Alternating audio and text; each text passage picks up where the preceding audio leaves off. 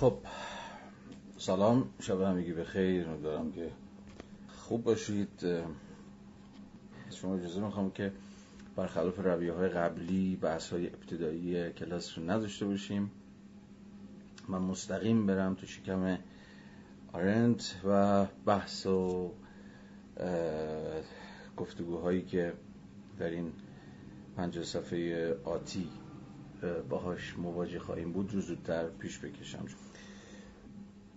اجازه می‌خوام که همراه شما بریم و ادامه وضع بشر رو بخونیم در فصل ششم فصل آخر و ببینیم که در نهایت آرنت کجا می‌خواد بحث خودش رو جمع بکنه. خب احتمالا به خاطر دارید دو هفته که وقت افتاد بحث ما رسید به ابتدای بند 39 در صفحه 411 آرنت در این فصل شش در واقع داره به نوعی فهم خودش رو از برآمد عصر مدرن توضیح میده که اصلا چیزی که ما عصر مدرن مینامیم چجوری شروع شد و به نوعی محصول چه چرخشی در جهان بینی انسان غربی بود. جهان بینی که به حال یه سرش توی یونان باستانه یه سرش توی مسیحیت یه سرش توی قرون وسطاست و به حال ارزم به حضور شما از مسیر دراز دامن پرسنگلاخی عبور کرده و خب امروز رسیده به اون جایی که رسیده. به حال اینجا آرنت یک بحث داره بحثی رو داره پیش میگیشه که خیلی نزدیک به بحث تاریخ علمه تاریخ علمی که در واقع نقطه آغاز بحثش ناظر بر اینه که چه چیزی این جهان نگریه به قول خودش. انسان مدرن رو از قرن 16 هم 17 هم به بعد و مشخصا قرن اوایل قرن 17 هم به بعد یعنی 1600 به این سو دچار یک تحول بنیادین کرد. چنانکه گفتم این فصل یه قهرمان خیلی مهم داره که گالیله است. برخلاف تصور ما که خب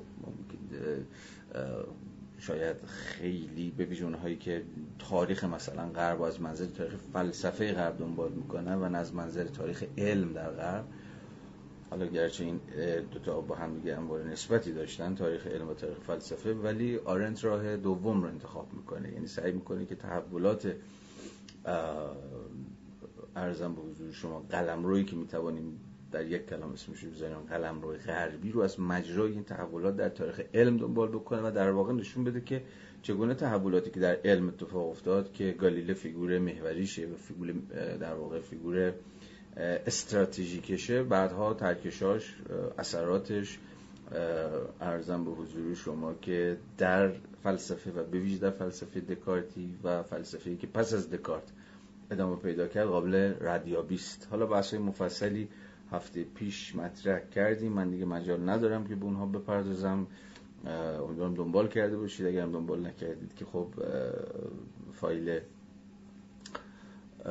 جلسه قبل رو به فرصتی بگذارید و دنبال بکنید. من از اینجا به بعدش رو با شما ارزم به حضور شما که پی خواهم گرفت. لطفا تشریف بیارید. صفحه 411 سر بند 39 درون نگری و از دست رفتن حس مشترک. حالا معنای درون نگری و اهمیتش برای عصر مدرن پساقرن هفدهمی از اینجا روشن خواهد شد که در واقع معنای درون نگری چیه؟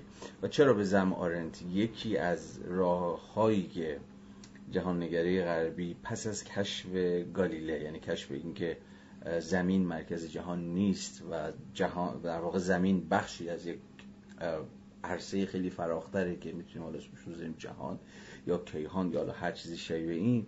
یکی از راه های ممکنی که دست بر غذا انسان غربی می‌تونست دنبال بکنه بعد از این تغییر در بقول آرنت نقطه عرش میدوسی یا به تعبیر ساده تر پس از این کشف گالیلئی این بود که عوض اینکه موضوعش یا ابژش ابژه شناختش علمش دانشش هرچی ارزم به حضور شما که بشود کل کیهان بشود کل جهان بشود کل زمین یا هر چیزی شبیه به این اتفاقا کاملا برخلاف برگرده به درون خودش و خود انسان رو و آنچه که درون انسان میگذره رو و همه آن چیزی که از دست انسان ساخته است رو یا محصولات دست انسانی رو به نوعی به موضوع شناخت و دانش خودش تبدیل بکنه. در اون نگری مسیر دومی بود که در واقع انسان غربی طی کرد. مسیر اول مسیری بود که ناظر بر یه جور کیهان شناسی بود. ناظر بر طبیعت هر چیزی که بتوان اسمش رو طبیعت گذاشت. به متعلق یا به ابژه شناخت تبدیل می شد و به این معنا یک جهاننگری گسترده رو میطلبید راه حل دوم این بود که عوض طبیعت یا عوض کیهان جهان دنیا زمین و هر چیزی شبیه این اتفاقا خود انسان رو و فرایندهای آگاهی انسان رو. و هر آن چیزی که به انسان برمیگرده رو هر آن چیزی که از انسان سر می‌زنه رو یا هر آن چیزی که دست ساخت انسان هست رو ارزم به حضور شما که موضوع مطالعه قرار بده و در رأسشون خود آگاهی مطالعه آگاهی انسانی. حالا در ادامه این موضوع روشنتر خواهد شد که این قصهش چیه و چرا به زمان آرنت این خط خط مهمی است خب در اون نگری در واقع امر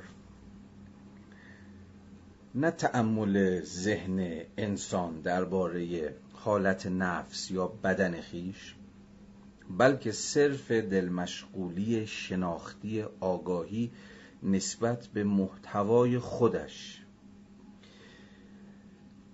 حالا داخل پرانتز و این گوهر کوگیتاتیو اندیشیدن دکارتیس که در کوگیتو می اندیشم همواره به کوگیتو م کوگیتره یعنی می اندیشم به اینکه می اندیشم باید یقین به بار آورد. حالا الان میگم یعنی چی؟ زیرا در اینجا جز آنچه ذهن خودش آن را پدید آورده از پای چیز دیگری در میان نیست.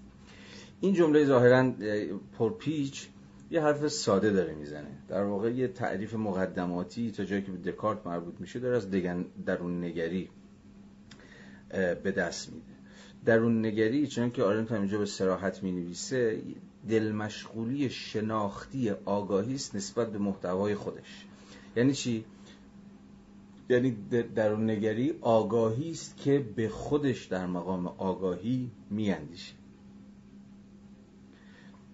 اون چیزی که بعدها اسمش شد خود آگاهی self-consciousness در واقع هم تعریف و در واقع معنای دقیقش همینجاست خود آگاهی یعنی آگاهی که خودش متعلق یا ابژه شناختش یعنی آگاهی که بیش از هر چیزی می‌خواد ببین اصلا خود این آگاهی چیه.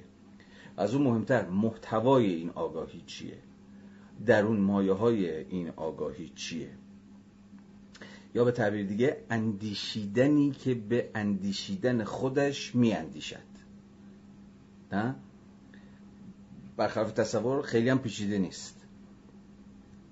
این با دکارت شروع میشه و شاید قله‌ش در سنت ایدالیزم آلمانی باشه و به ویژه کانت و حالا به یک تعبیر شاید حتی ویژه تر هگل. حالا در کانت مفصل بحث می‌کنیم ولی همین اندازه بگم در کانت هم مسئله حالا در کانت اسم آگاهی یا ارزم به حضور شما اندیشه دیگه میشه عقل. مثلا کل سنجش خردنا چیه؟ عقلیه که داره به خودش میاندیشه. عقلیه که داره به این میاندیشه که اصلا به چه چیز می‌تواند بیاندیشد؟ یا تا کجا می‌تواند به چیزها بیاندیشد؟ از کجا به بعد دیگه زورش نمی‌رسه؟ این کریتیک به معنای کانتی کلمه در واقع به این معنا ناظر بر تعیین حدود سقور دیگه. سنجش که به فارسی که ادیب سلطانی مثلا ترجمه کرده به درستی گذاشته سنجش خرد نام ما وقتی از سنجش صحبت می‌کنیم از یه جور چیز حرف می‌زنیم دیگه. یه جور ارزیابی. ارزیابی حد و حدود چیزها. حالا برای کانت هم سوال این میشه که حد و حدود عقل چیه؟ عقل تا کجا می‌تونه بره جلو؟ چیا رو می‌تونه بشناسه؟ چیا رو نمی‌تونه بشناسه؟ و قص الهازا نه؟ پس توی کانت هم دقیقا این خط دکارتی همچنان ادامه پیدا می‌کنه. عقل یا آگاهی یا اندیشه یا هر اسمی که روش بگذاریم گرچه اینها هم تعاریف مستقل و مشخصی نزد هر یک از این فلاسفه داره. من الان نمی‌خوام واردش بشم چون کانت به یه چیز میگه عقل به یه چیز میگه فاهمه. ارزم به حضور شما که به یه چیز دیگه میگه اندیشه. اینها رو الان نمی‌خوام خیلی از هم دیگه تفکیک کنم. فقط می‌خوام بگم بر وفق خطی که آرنت داره دنبال می‌کنه چگونه فلسفه مدرن دست کم بر حسب روایتی که این بابا آرنت یعنی داره به دست میده یه جور خود اندیشیه یا به قول او درون نگریه. اندیشه به اندیشیدن خودش فکر می‌کنه. عقل کانت به خودش فکر می‌کنه. تو هگل که اوجشه حالا خواهیم دید در دوره پدیدارشناسی چگونه در واقع عقل که حالا اسمش یه جورایی می‌شود روح کل فرایند تاریخ چیزی نیست جز فرایند به خود آمدن عقل. یا جایی که عقل هرچه بیشتر عقلانی میشه. یا عقل هرچه بیشتر با قلمروی فعلیت یعنی با قلمروی جهان یکی میشه. تا آخر. حالا در همینجا در آرنت هم به این قصه باز خواهیم گشت. پس همینایی که گفتم رو یه لحظه گوشه ذهن داشته باشید تا جمع بکنیم. پس اونجا حرف آرنت به رغم بالا پایین و پیچ و تابش ساده است. ما با در واقع چی سر و کار داریم؟ با درون نگری. درون نگری که یه جورایی در قلم فلسفه با دکارت شروع میشه. درون نگری چیه؟ اندیشیدنی است که به اندیشیدن خودش میاندیشه. نه؟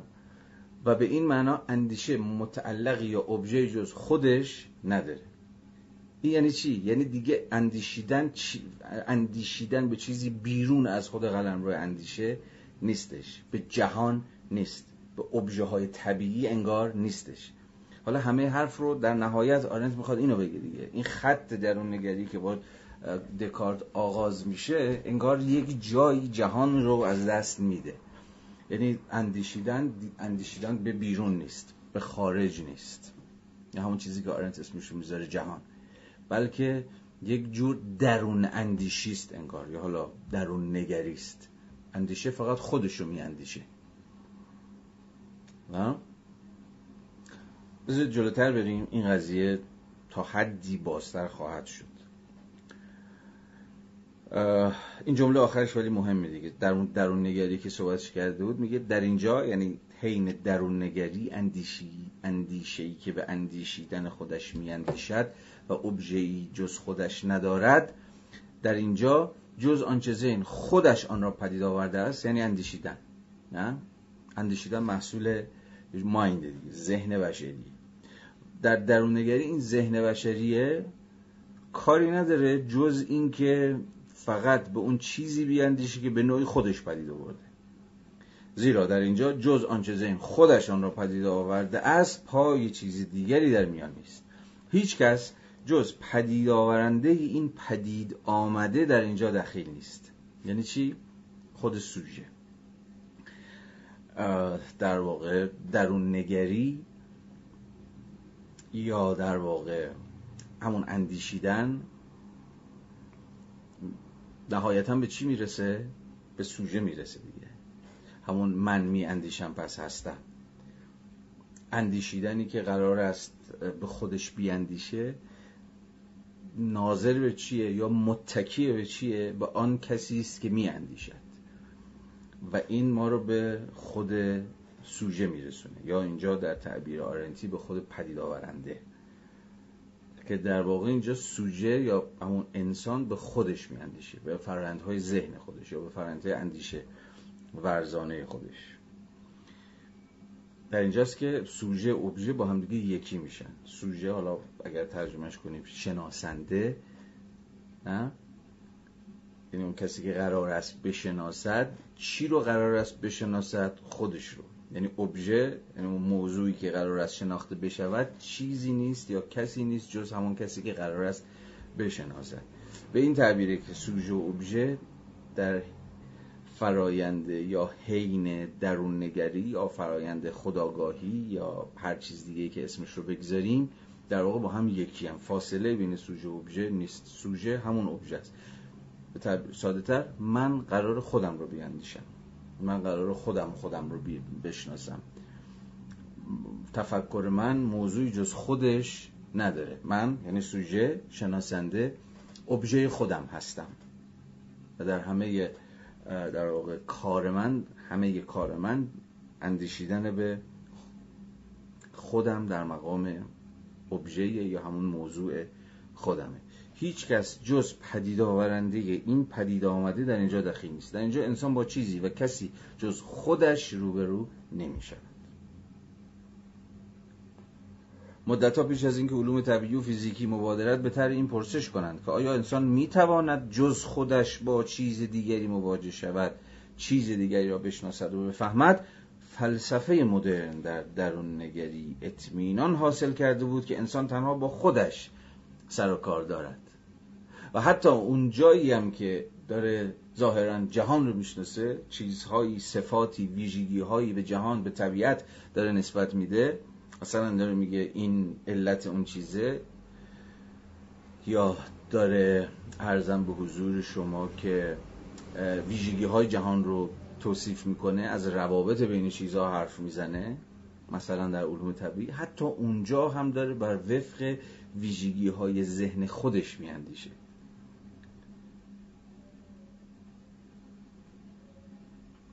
مثلا اون چیزی که ما اسمشو می‌ذاریم علت که ظاهرا رابطه است بین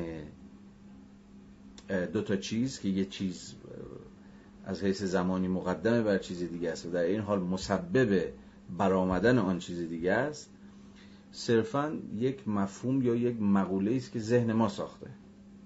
بدون اینکه مطمئن باشیم که چنین چیزی واقعا در طبیعت هست. حالا در اینجا طبعا کانت فیگور بسیار بسیار مهمی میشه دیگه. و دعوایی که حالا دعوا که چه عرض کنم به حال تنشی که و مناقشه و گفتگویی که مثلا بین کانت و عرضم به حضور شما که هیوم هست بر سر خود مفهوم علیت. ولی این حرف کانت بود که باز در ادامه بهش باز خواهیم گشت.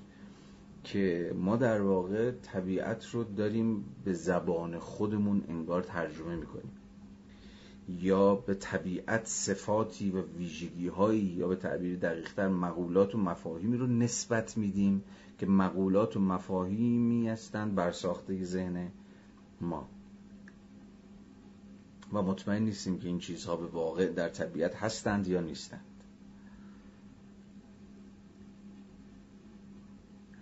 یه بار دیگه پس این جمله رو الان ببینید. میگه که در واقع فلسفه مدرن قبل از علوم طبیعی به واسطه اصل درون نگری اطمینان حاصل کرده بود که انسان حین فرایند شناخت تنها با خودش سر کار دارد. دکارت بر این باور بود که یقین برآمده از روش جدید درون نگریش یقین به این قضیه است که من هستم. یعنی کل فلسفه دکارتی که حالا طول تفصیلش بماند در نهایت قرار بود که برسه به نقطه قابل اتکایی که اصلا بشه شناخت و از اون آغاز کرد. به چی رسیده بود؟ به من به یک ego. یک ego یی که کل فرایند اندیشی اندیشه ورزی قرار بود از اون آغاز بشه و ناظر بر همین ایگو باشه. اما از اینجا به بعد کار فلسفه بیشتری می‌شد که حالا از خودش بپرسه که خب حالا این ego یی که قرار شناخت از او حاصل بشه خودش چگونه موجودیه؟ نه به معنی انسان شناختی کلمه ها. ایگویی که ویژگی اصلیش اندیشه ورزیشه بر وفق چه شرایطی اصلا می اندیشه و این اندیشیدنش چه ویژگی هایی داره. به عبارت دیگر انسان حامل یقین به خیش یقین به وجود خودش در درون خیش است. صرف فعالیت آگاهی اگرچه به هیچ روی نمی‌تواند واقعیت جهانی را مسلم بدارد که به حواس عقل داده شده باشد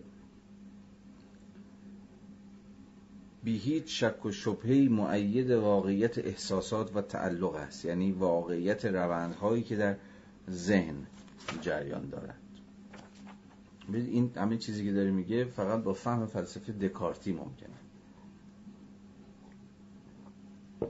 چون در نهایت دکارت بود که به واسطه همون سنت عقلگرایی خودش که با یه جور روند شک دستوری آغاز شده بود. مبنا رو بر این گذاشت که فلسفه باید از یک نقطه قابل اطمینان شروع بشه. ولی به هیچ چیزی نمیشه اعتماد کرد. آیا به حواسم می‌تونم اطمینان کنم؟ نه. حواس من متغیره. حواس من می‌تونن فریب بخورن. چشم من می‌تونه فریب بخوره. گوش من می‌تونه اشتباه بشنوه. ارزم به حضور شما که لامسه من ممکنه اشتباه بکنه. ارزم به حضور شما که به قول خود دکارت گفتش که ممکنه که روح شدیدی بر جهان حاکم باشه که کارش فریب دادن حواس منه. پس من به حواس خودم یعنی به خود جهان چون حواس قرار خبری از جهان به من بدن دیگه نه؟ نمی‌تونم اعتماد کنم. بنابراین اگر به حواس آدم نتونه به حواس خودش اعتماد بکنه یعنی خود جهان به یک معنای اپوخه میشه. یا در پرانتز قرار می‌گیره. یا معنای اپوخه کردن یعنی تعلیق حکم یعنی حکمی شما نمی‌تونید صادر بکنید. جهان هست جهان نیست نمی‌دونیم. چون حواس ما نمی‌تونن که دست کم به زمه دکارت با اطمینان از بود و نبود چیزها و از اون بالاتر از کیفیت یعنی چگونگی چیزها و باز از اون هم بالاتر از چرایی چیزها چیز محصلی و به درد بخوری به ما بگن. چون نمی‌تونیم بهشون اعتماد بکنیم.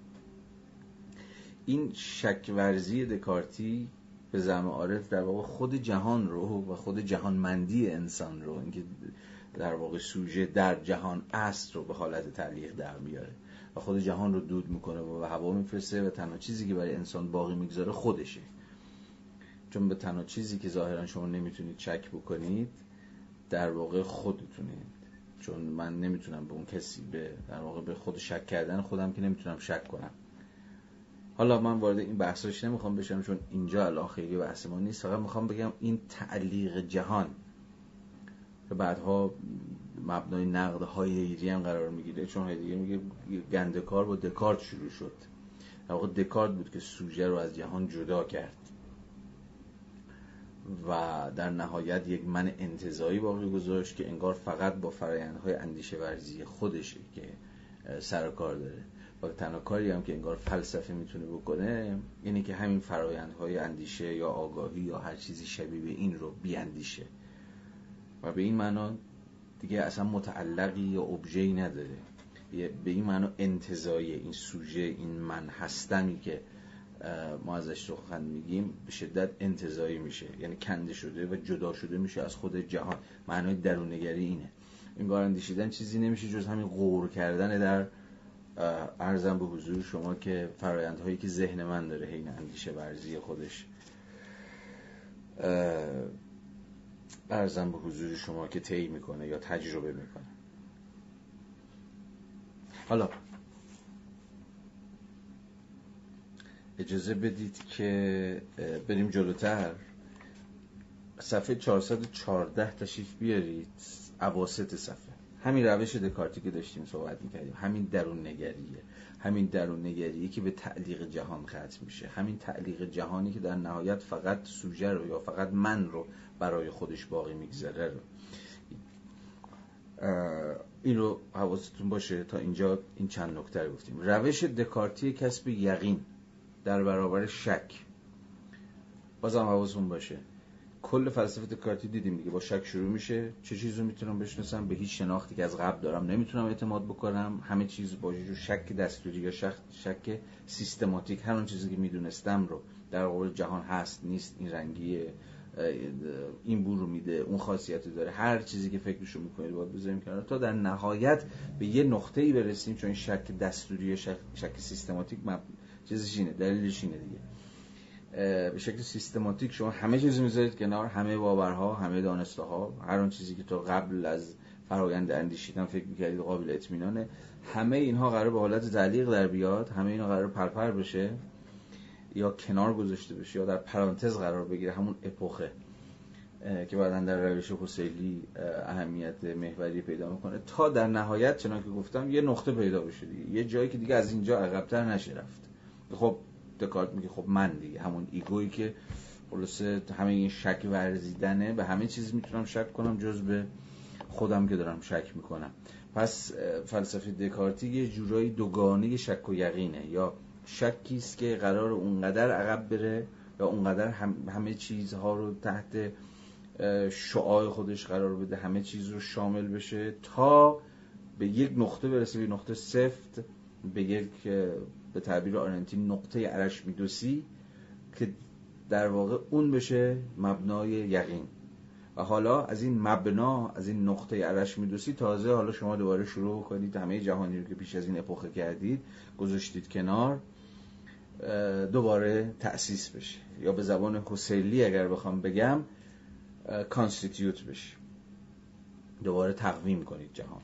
به اتکای اون مبنای اون نقطه بنیادینی که بهش رسیدین. یعنی همون اول شخص مفرد همون من همون ego. روش دکارتی کسب یقین در برابر شک کلی با بدیهی ترین نتیجه که باید از علوم فیزیکی جدید گرفت مطابقت تام داشت. یه بار دیگه. روش دکارتی کسب یقین در برابر شک کلی با بدیهی ترین نتیجه که باید از علوم فیزیکی جدید گرفت مطابقت تام داشت. یعنی چه نتیجه ای؟ اینکه آدمی اگرچه نمی‌تواند حقیقت را امری داده شده و منکشف بداند دست کم می‌تواند چیزی را که خودش می‌سازد بشناسد. خب این نقطه بسیار نقطه مهمی. آره خیلی رو این دست می‌ذاره. یا بگه فلسفه مدرن و در این حال علم مدرن. این سمت ماجرا گفتیم فیگور اصلیش میشه دکارت و اون سمت ماجرا فیگور اصلیش ارزم به حضور شما که گالیله با یک در واقع دعوی بنیادین آغاز کردن یا مبنای جهان نگری خودشون رو یک دعوی بنیادین گذاشتن و اون چیز و اون اینه که برچند نمی‌تونیم از حقیقت چیزها مطمئن باشیم یا حقیقت رو امری داده شده و منکشف بگیریم دست کم میشه چیزی رو که انسان خودش ساخته بشناسه. باز همون روش درون نگری که دیدیم. روش درون نگری موضوع چی بود؟ انسان فقط می‌تونست آن چیزی رو که به, به،, به یک معنا خودش سازندشه یا به یک معنا خودش داره تجربه می‌کنه یا به یک معنای دیگه خودش پدید آورندشه یعنی فرایندهای ذهنی یا همون آگاهی یا همون اندیشه ورزی اونو فقط می‌تونه بشناسه. در واقع می‌تونه از خودش بپرسه که من چگونه می‌توانم بشناسم یا ویژگی های شناختی من چیه؟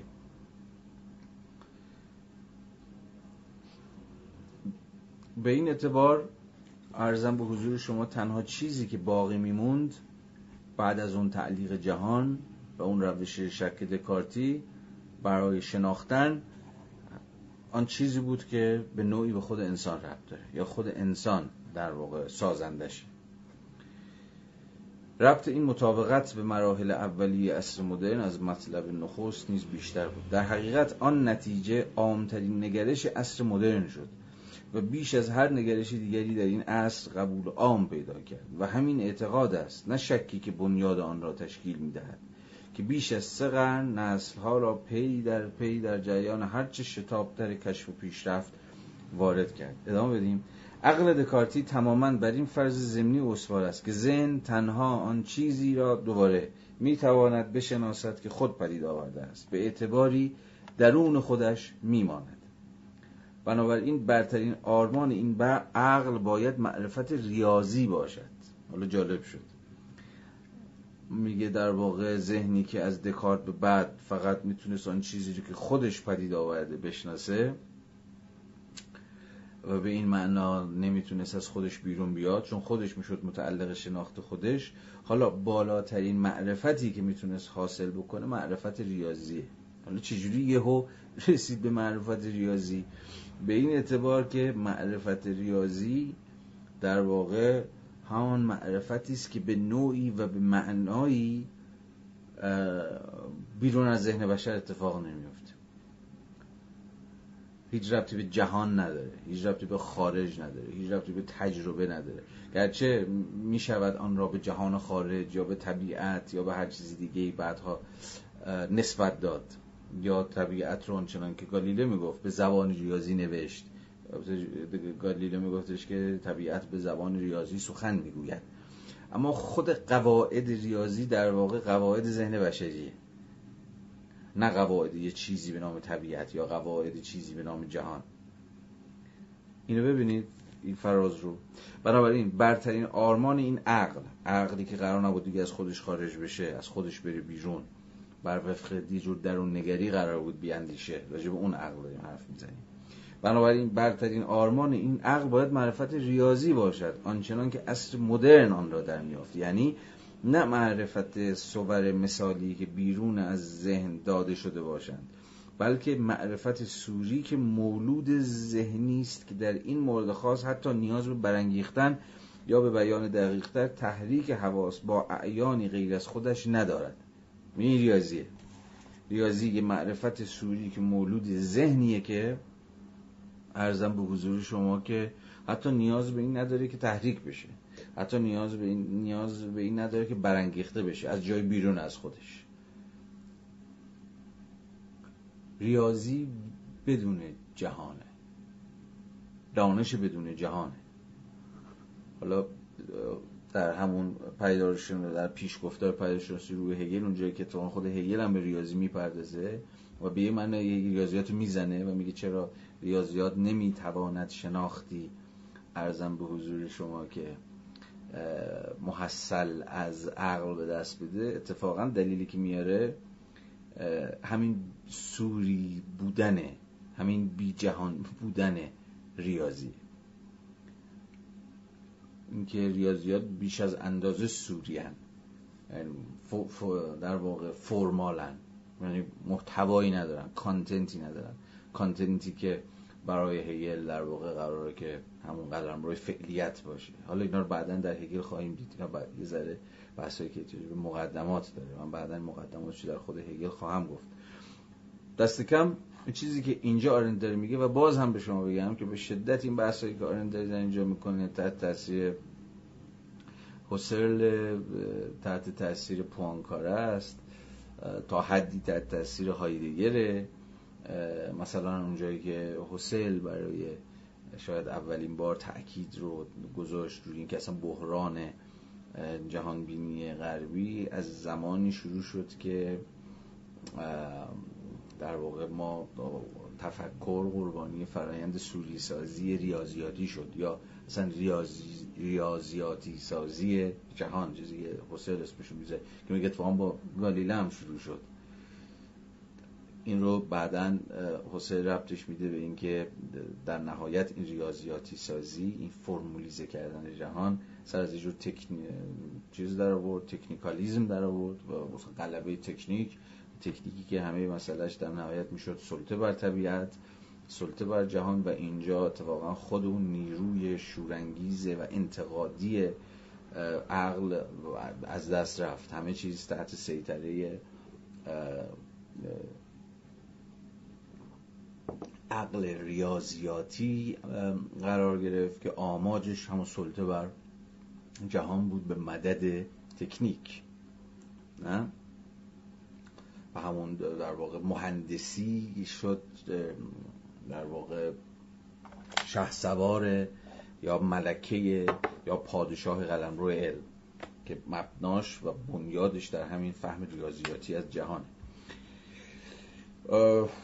حالا بحث داشتم ریشه های بحث آرنت رو در چیز می‌گفتم در حسل و هایدگر و پوانکاره و اینها که الان بیشتر از این نمی‌تونم ادامهش بدم. ولی فقط همین اندازه بگم که این بحث آرنت در واقع گفتگوی با میراث فکری خودشه. یعنی به ویژه میراث پیداشناسی و حسلی هایدگری که اینجا شما جا به جا خط به خط می‌تونید تنینش رو ببینید. مثلا همین جایی که داره از ریاضی به مسابقه یک معرفت سوری که مولود ذهنه و به این معنا هیچ ای ابژه‌ای نداره یا هیچ جهانی هیچ جهانی نداره و فقط با خودش سر کار داره. داریم حرف می‌زنیم داره حرف می‌زنه اونجا به حسین نظر. این نظریه بیشک همان چیزی است که وایتد آن را محصول عقب نشستن حس مشترک مینامد خب چیز پیچیده میشه. چه چیز محصول عقب نشستن حس مشترکه؟ همون ریاضی ریاضیاتی سازی جهان. ریاضی که باید به معنی خیلی فلسفی در اینجا بفهمیمش. به مسابقه یک معرفت سوری خود ارجاع. که بقول مولود خود ذهنه. که به این معنا باز ذهنی است که هیچ محتوایی نداره. و به این معنا که سوریه فرماله. و ارزم به حضور شما که به تمامی ذهن در اینجا ساکن خودشه. یا یه تعبیر اینجا به کار برده بود. آها به تمامی درون خودش میماند. به این معنا داریم از ریاضی حرف می‌زنیم. حالا ببینید چی میگه؟ میگه این نظریه این همین چیزی که الان گفتیم ریاضی میازی بیشک همون چیزی که وایت هد که خودش فیلسوف علم گردن کلفت ابتدای قرن بیستمه وایت هد آن را محصول عقب نشستن حس مشترک میاد بریم جلوتر. روشن میشه. زیرا حس مشترک روزگاری آن یگانه حسی بود که سایر حواس با احساسهای عمیقا شخصیشان به وسیله آن با جهان مشترک دمساز می شدن درست همانطور که دیدن انسان که درست همانطور که دیدن انسان را با جهانی که به دید می آید دمساز می کند باری حس مشترک اکنون قوه درونی می شد که هیچ نسبتی با جهان نداشت. در آقا این قصه در نهایت باید شد کامنسنس تحلیل بره همون حس مشترک. حس مشترک چیه؟ داره میگه ببینیم به زبان آرنتی می‌تونیم معنا کنیم حس مشترک رو. اینجا خودش یه کدی به دست میگه که حس مشترک روزگاری آن یگانه حسی بود که سایر حواس به وسیله آن با جهان مشترک دمساز می‌شد. انگار حس مشترک مبنای یا چجوری می‌شود گفت؟ یه جورایی خواستگاه همه دیگر حواسه. ما بعضا کامن سنس رو به چیزم ترجمه می‌کنیم دیگه. مثلا به باور عام به عقیده رایج به اینجور چیزا هم ترجمهش می‌کنیم. ولی دقیقا اینجا کامن سنس رو بود به همون حس مشترک ترجمه کرد. اما حس مشترک در واقع اهمیتش همون مشترک بودنشه از چه حیث؟ از این حیثی که ارزم به حضور شما این که من می‌تونم یه چیز رو ببینم و بهش اشاره کنم مثلا به بغل دستی هم بگم نگاه کن پرنده پرید یا نگاه کن داره ابرهای بارانزا مثلا داره از راه می‌رسه یا دریا داره طوفانی میشه یا هر چیز دیگه که بهش اشاره کنه او هم می‌تونه ببینه و هم می‌تونه تصدیق کنه. و به این معنا من و او متقاعد بشیم که داریم در درون یک جهان زندگی می‌کنیم و نه درون جهانهای موازی یا جهانهای چندگانه که ربطی به هم دیگه ندارن. به اتکای اون چیزیه که در واقع اینجا اسمش هست حس مشترکه. پس حس مشترکه خود قابلیت انگار اشتراک پذیری خود حواسه. و این ممکن نمیشه مگر اینکه یک جهان وجود داشته باشه و فقط یک جهان.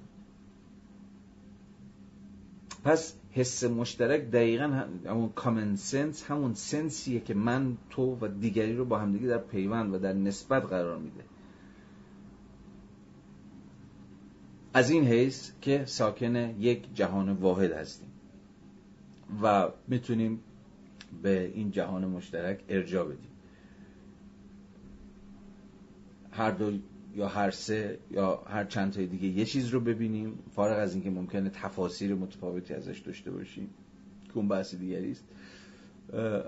هر دو یا هر سه یه چیز رو ببینیم یا یه چیز رو بشنویم یا یه چیز رو لمس بکنیم و هر چیزی دیگه شایبه حالا داره میگه که این حس مشترکه در نتیجه این فرایند درون نگری که اون معرفت اعلای این درون نگری می‌شد همون دانش ریاضی که دانشی بود سوری سازی شده از دست رفت چرا؟ چون دیگه ریاضیات یا این دانش جدید که عصر مدرن همه بارش گذاشت رو دوش این دانش و این دانش به شه سوار دانش های مدرن تبدیل شد و به ویژه در هیئت فیزیک فیزیک ریاضیاتی شده منجر به از دست رفتن حس مشترک شد.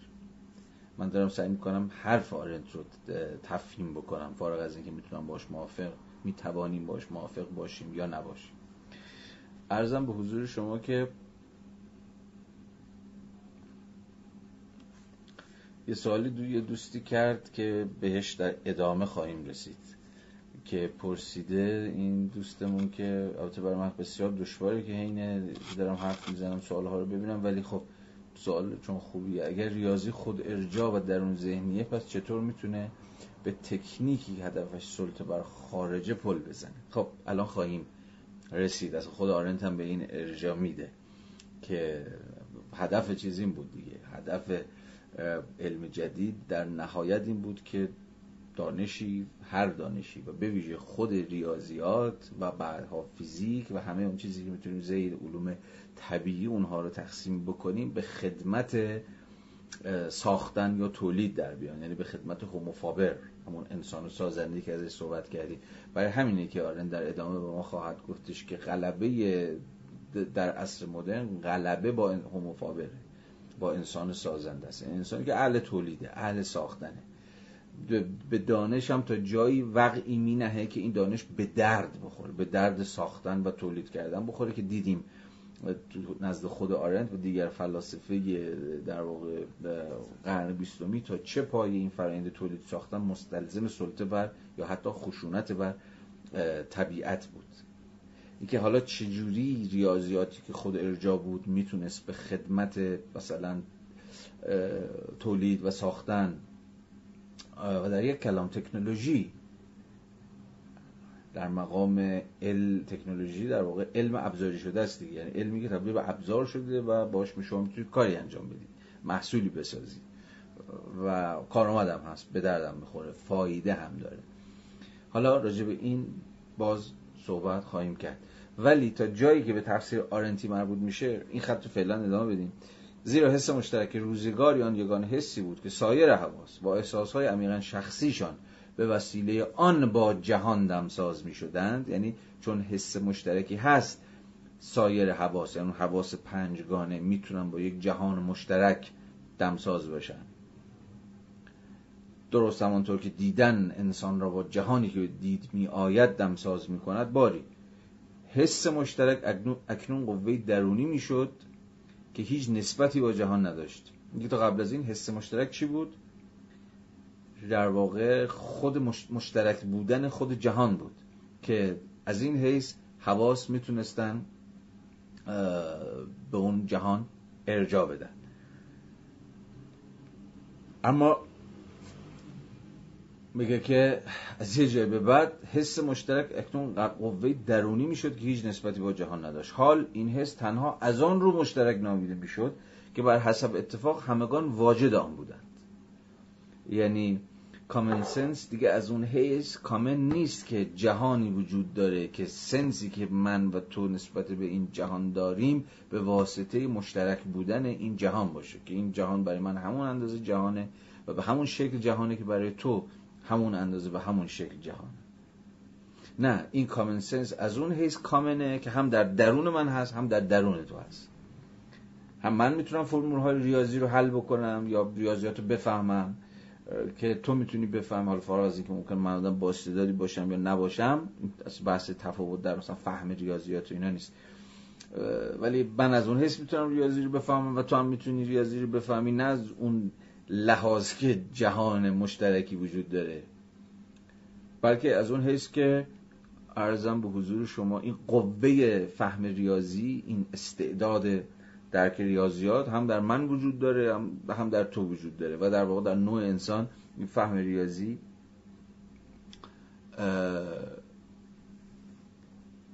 در دسترس یا وجود داره به حال. این حس تنها از آن رو مشترک نامیده می‌شد که بر حسب اتفاق همگان واجد آن بودن چیزی که اکنون انسان ها به اشتراک دارن جهان نیست بلکه ساختار ذهن آن است. آها. این اصل حرف. در اون چیزی که بین من و تو مشترکه این نیست که یه جهانی اون بیرون هست که همون به قول آرنت در فرازهای قبلی فضای بینا بین من و توه. یه فضای بینابینیه که اصلا ارتباط من و تو رو ممکن می‌کنه. اون چیزی که بین من و تو مشترکه ساختار ذهن بشریه که در نزد من هم یه جور کار می‌کنه که نزد تو یه جور کار می‌کنه. حالا مهم نیست تو از چه فرهنگی اومدی من از چه فرهنگی دیگری اومدم.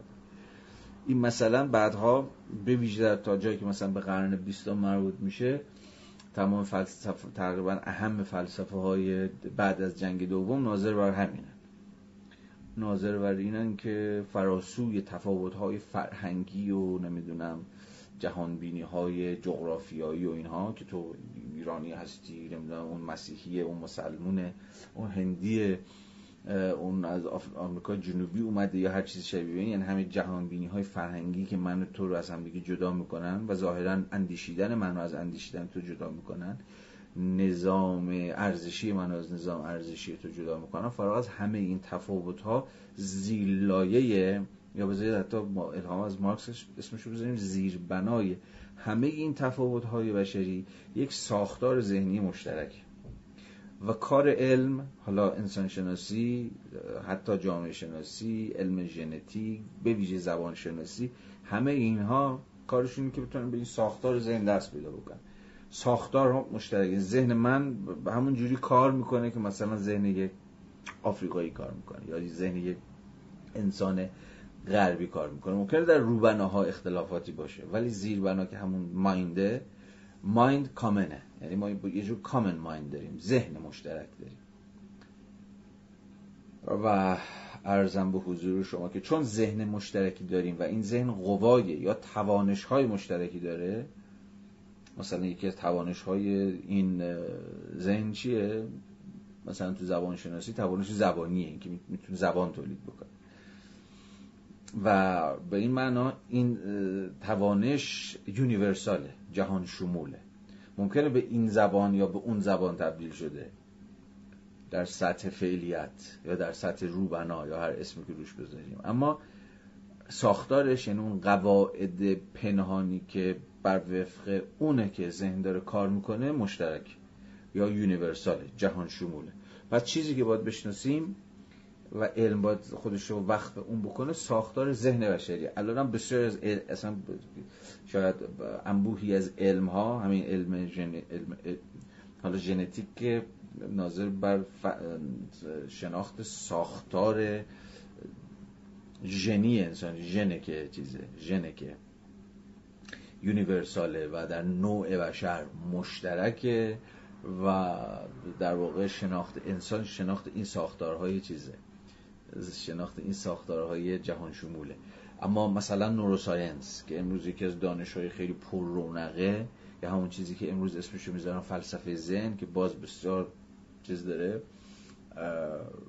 بروبیا داره و جزء فلسفه است که در واقع داره دست بالا رو پیدا می‌کنه. همین وچه آرنتی رو دارن دنبال می‌کنن. فلسفه ذهن نوروساینس و ارزم به حضور شما هم با اقسام مغز پژوهی ها ناظر بر همینه. که اگر بتوان مغز بشری را فارغ از اینکه در این فرهنگ یا اون فرهنگ یا این دوره تاریخی یا اون دوره تاریخی چگونه تحقق پیدا کرد چه سر شکل گیره اگه بشود این ساختارهای مغزی ذهنی عصبی رو که یونیورسالن که مشترکن شناخت اون موقع ارزم به حضور شما که مطلوب حاصل شده و در واقع دانش همین دانش. دانش ذهن بشری. چیزی که اکنون انسان ها به اشتراک دارن جهان نیست بلکه ساختار ذهن آنهاست. و اگر بخوایم دقیق سخن بگوییم آنها نمی‌توانند حتی این ساختار را به اشتراک داشته باشند. قوه تعقل انسان ها فقط بر حسب اتفاق ممکن است میان قوه تعقل نه ساختار ذهن. قوه تعقل انسان ها فقط بر حسب اتفاق ممکن است میان همگان به یکسان باشد. از این پس این واقعیت که اگر مسئله حاصل جمع دو و دو را پیش رو داشته باشیم و همگی به جواب یکسان یعنی عدد چهار می‌رسیم عینا همان الگوی تعقل مبتنی بر حس مشترک است. همین که می‌تونیم سر یک گزاره به توافق برسیم یه گزاره ریاضیاتی دو بر دو شاید چهار و همه همگان هم برش توافق بکنن. دقیقا به این دلیلی که یک کامن سنسی وجود داره اما این بار چنانکه که دیدیم کامن سنسی که ارزم به حضور شما به این دلیل حس مشترک که از ساختار مشترک ذهن همه ما میاد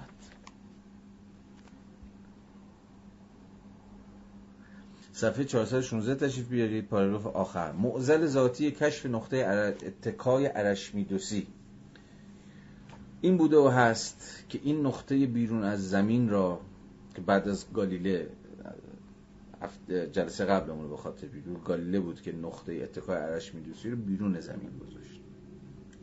اما دیگه زمین نیست که نقطه اتکاست. بیرون زمینه که کیهانه که. حالا خورشید و بعد من کل منظومه کیهانی که نقطه اتکاست. زمین خودش نقطه اتکا نیست. زمین خودش داره میچرخه. زمین خودش متغیره زمین خودش سیاله. نقطه عرش میدوسی دست کم به این معنی دیگه نمی‌تونست به زبانی که این بابا داره میگه زمین باشه. معزل ذاتی کشف نقطه عرش میدوسی این بوده و هست که این نقطه بیرون از زمین را موجودی زمینی و تخت بند زمین پیدا کرد. موجودی که وقتی تلاش کرد جهان نگری کلی و عالمگیرش را شامل حال محیط واقعی خیش کند دریافت خودش نه تنها در جهانی متفاوت بلکه در جهانی به هم ریخته زندگی می‌کند. چاره دکارتی این موزل چنانکه دیدیم گفتم چاره دکارتی این موزل انتقال نقطه اتکای ارشمیدوسی به درون خود انسان. برگزیدن تر و الگوی خود ذهن بشر به عنوان ملاک و مرجع نهایی بود. ذهنی که در چارچوبی از فرمولهای ریاضی که محصولات خود اوست از واقعیت و قطعیت از از واقعیت و قطعیت اطمینان حاصل می کند در اینجا فرمول مشهول مشهور تحویل علوم به ریاضیات تحویل یعنی ریداکشن کردن تقلیل دادن تبدیل کردن علوم به ریاضیات یعنی که همه علوم باید خودشون به زبان ریاضی ترجمه بکنن یا تحویل بدن خودشون رو به ریاضیات. در اینجا فرمول مشغول تحویل علوم به ریاضیات امکان نشستن نظامی از معادلات ریاضی به جای داده های حسی را فراهم می کند معادلاتی که همه روابط واقعی آنها منحل می شوند و به صورت نسبتهای منطقی میان نمادهای ساخته انسان در می دیگه ما این قضیه رو شاید امروز خیلی خیلی بیشتر ملتفتیم. در عصر الگوریتم ها که حتی ظاهرا پیچیده ترین رفتارهای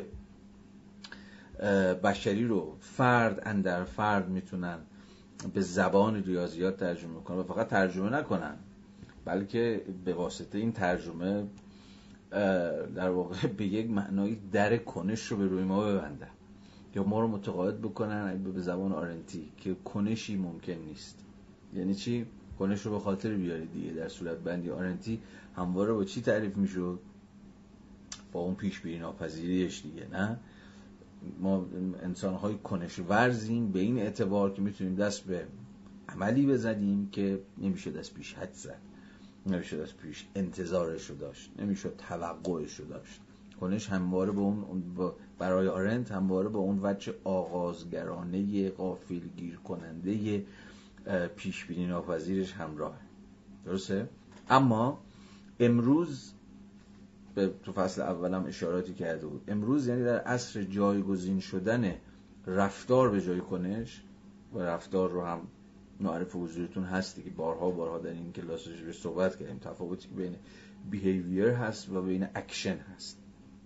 که در جامعه شناسی هم بسیار محوریه رفتارگراها و کنشگراها از هم متفاوتن. تو رفتارگراها انسان فرقی با دیگر حیوانات نداره. او صرفا پاسخگوی به مجموعه‌ای از محرکاست.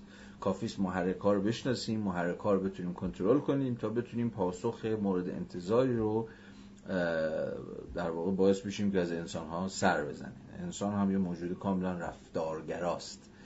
موجودی است که دست به رفتار می‌زنه نه دست به کنش. حالا همه اینا رو گفتم. یه بار دیگه برگردیم به داستانی که دقیق پیش داشتم تعریف می‌کردم. در چنین وضعیتی که ارزم به حضور شما دانش الگوریتم ها به واسطه یه رونق حضور ما حضور و در واقع پررنگ شدن جهان ما در ساحت جهان, جهان مجازی که الگوریتم ها می توانند ظاهرا پیش بینی ناپذیرترین رفتارها رو هم پیش بینی کنند یا می‌تونن از من موجودی بسازن که می‌توان با درصد قابل اطمینان بالایی انتظار داشت که از من چه سر خواهد زد و چه سر نخواهد زد چی دوست دارم چی دوست ندارم علایقم چی علایقم چی نیست و متناسب با این به من آفر بده متناسب با این به من جهت بده و چیزهای دیگه که حالا زیاد سرش صحبت شده ما اینجا هم زیاد صحبت کردیم. در چنین وضعیتی که اعمال انسانی ما هم قابل ترجمه یا به زبان آرنتی قابل ریداکشن قابل تحویل به مجموعه از معادلاتی است که همه روابط واقعی از آنها رخت بربسته و از اون مهمتر کل ساحت کنش انسانی ازش حذف شده. در چنین وضعیتی دیگه شما می‌تونید حدس بزنید که جهان چگونه جهانی است. جهانی که می‌تونه من رو کردارهام و تصمیم هام رو کنش هام رو به زبان رفتار ترجمه بکنه یا در واقع به زبان ریاضیات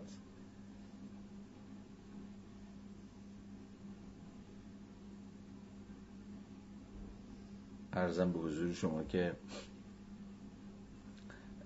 جهانی است که دیگه در اون جهان رد پایی از کنش باقی نمونده. همه ما پیش بینی پذیریم کمتر یا بیشتر. و می شود با فرمول های ریاضی رو نشون داد. می توان در, فر... در, در سناریوهای آینده پژوهی به گونه کم و بیش قابل اطمینان توضیح داد که آینده چگونه خواهد بود از انسان ها چه سر خواهد زد چه سر نخواهد زد. متغیرهایی که بر رفتار من تاثیر گذارن رو می‌توان کنترل کرد توان دستکاری کرد تا من در مقام یک حیوانی که رفتار می‌کنه و نه عمل می‌کنه همون کاری رو بکنم همون تصمیمی رو بگیرم که از من انتظار میره یا حداقل اینکه دست به کاری نزنم که ظاهرا قابل پیش بینی نیست. اما همه ماجرا اینه که هر چقدر که امروز دست بالا با این علوم آماری علوم ریاضیاتی شده که اهل پیشبینی و اهل ارزم به حضور شما که تبدیل من به یک موجود رفتارگرا هستن به رغم همه این قصه ها یه بچه چیز باقی میمونه یه بچه کنشگرانه پیش بینی ناپذیری باقی میمونه که همون ساحت بشری ماست. یعنی همون چیزی که همچنان من رو چیز نگه میداره همچنان انسان نگه میداره. که من هنوز می‌توانم دست به کنش بزنم. که هنوز می‌تونم تو رو غافل بکنم. که هنوز می‌تونم مهندسان داده رو که با big data کار می‌کنن و فکر می‌کنم همه چیز رو می‌تونن در قبال من یا در قبال شما حدس بزنن یا مدیریت بکنن یا دستکاری کنن. هنوز اینجا هنوز در درون درون همین جهان در درون همین جهان رفتار گرایانه شده غافلگیری ها رخ میدن. پیش بینی ها دود میشن و به هوا میرن و امر غیر منتظر پیش میاد. این دقیقا همون وچیه که ما رو متقاعد می‌کنه و هنوز در اون جهان انسانی داریم زندگی می‌کنیم. جهان انسانی که همه چیزشو نمیشه به فرمول های ریاضیاتی یا هر چیز شبیه این تقلید داد. برحال همین جانشینی است که یعنی جانشین شدن معادلات ریاضی به جای جهان حسی و روابط واقعی.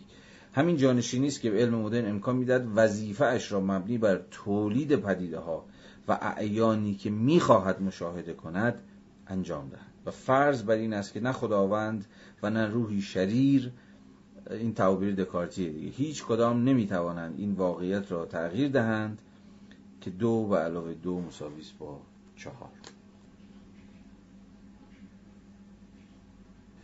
ادامه بدیم. من فقط به نظرم رسید که چون این بحث رو مطرح کردیم بد نیست که الان ناگهان بپریم. به صفحه 459 بخش آخری که در واقع مربوط میشه به بند 45 پیروز حیوان زحمتکش. اونجا آره دوباره به این موضوع برمیگرده چون داغه به نظرم الان خوندنش یه ذره موضوعیت بیشتری داره. کتاب اگه دستتونه بیاید صفحه 459 پاراگراف سوم خط ششم. ببینید اینجا چی میگه؟ واپسین مرحله جامعه زحمتکشان یعنی جامعه شاغلان. عمل کردی صرفا خودکار را از اعضایش میتنه اینجا دیگه آرنت تو این سه چهار صفحه پایانی می‌رسه به جمعبندی هر آن چیزی که تا اینجا گفته بود و یک موضعی می‌گیره در قبال جهان حاضر یعنی نیمه دوم قرن بیستم و تعیین تکلیف می‌کنه با این جهان. میگه که یعنی در این مرحله که سیطره جامعه زحمتکشانه یا جامعه شاغلانه چنین جامعه ای عمل کردی صرفا خودکار را از اعضایش میطلبد. این همون چیزی که ما اسمش گذاشتیم رفتار. رفتارهایی که کاملا توهی شدن انگار انگار توهی شدن. به تعبیر آرنتی که بسیار تعبیر بدبینانه است به ویژه در این صفحات پایانی. انگار به تمامی توهی شدن از اون امکان کنش. میگه این جامعه از افرادش می‌خواد که در واقع خیلی خودکار عمل بکنن یعنی دست به رفتار بزنن آنچنان که گویی زندگی فردی به واقع در روند فراگیر زندگی نوع بشر غرق شده است. چون یادتون باشه از به تعبیر آرنت انسان ها از مجرای کنشی که فردیت تبدیل میشن. اون چیزی که من واقعا به یه فرد تبدیل می‌کنه کنشی که از من سر می‌ذاره کنش ارزم به حضور شما که چشمگیر و سترگی که انگار ناگهان من رو از بدنه انسان هایی که دست به رفتار می‌زنن یا آدم های نرمالی که بر وفق یه سری قواعد تعریف شده یا از پیشی دارن زندگی می‌کنن ناگهان جدا می‌کنه.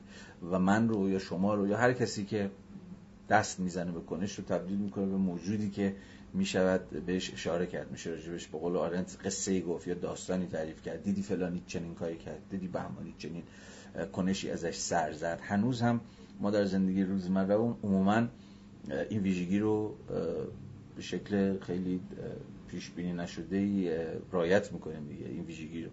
یعنی راجع به آدم های حرف می‌زنیم که بس به یه کاری حالا به زبان دقیق آرنتی دست به یه کنشی زدن و شبیه بقیه نیستن شبیه خودشونن. یعنی تونستن فردیت خودشون رو احیا بکنن یا فردیت خودشون رو با تأسیس بکنن اصلا. این خیلی نکته مهمیه که به زعم آرنت به واسطه اکشنه که ما فرد می‌شویم و از بدنه هم نوعان خودمون به یک معنایی جدا میشیم. به یک معنایی. چون البته کنش قرار نیست ما رو از دیگران جدا بکنه یا در واقع بین من و دیگران دره یا حفره وضع بکنه. ولی به یک معنای قراره که من رو از روند عادیه و یک نواخت امور بکنه دیگه. برحال آنچنان که گویی زندگی فردی به واقع در روند فراگیر زندگی نوع بشر غرق شده است و یگان تصمیم عمل و ارزان و فعالانه که هنوز از فرد توقع می رود این است که فردیتش یعنی همان رنج و مهنت معاش را که هنوز به طور فردی احساس می شود به عبارتی به حال خود بگذارد و رها کند و سنخ عملکردی رفتار را که در آن مات و منگ و در سکون آرامش است بپذیرد. معنایی که مد نظرانت روشنه دیگه. که میگه این جامعه جدید تا چه پایه می‌خواد که فرد رو از هر شکلی از فردیتش جدا بکنه و متقاعدش بکنه که آن چیزی که باید ازش سر بزنه رفتاره که به قول او در آن یعنی در رفتار ما تو منگو در سکون آرامش است مشکل نظریه های مدرن رفتارگرایی صحیح نبودن آنها نیست. این خیلی فراز مهمیه. خیلی مهمه.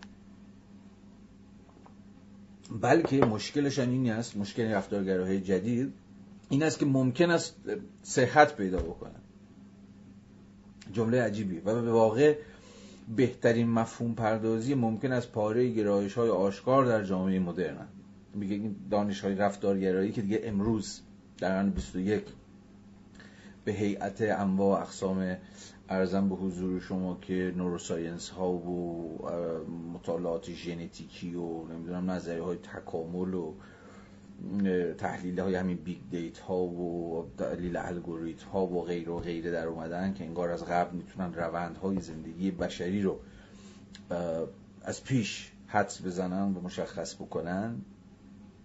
دیگه مشکلشون این نیست که غلطن. نه غلط.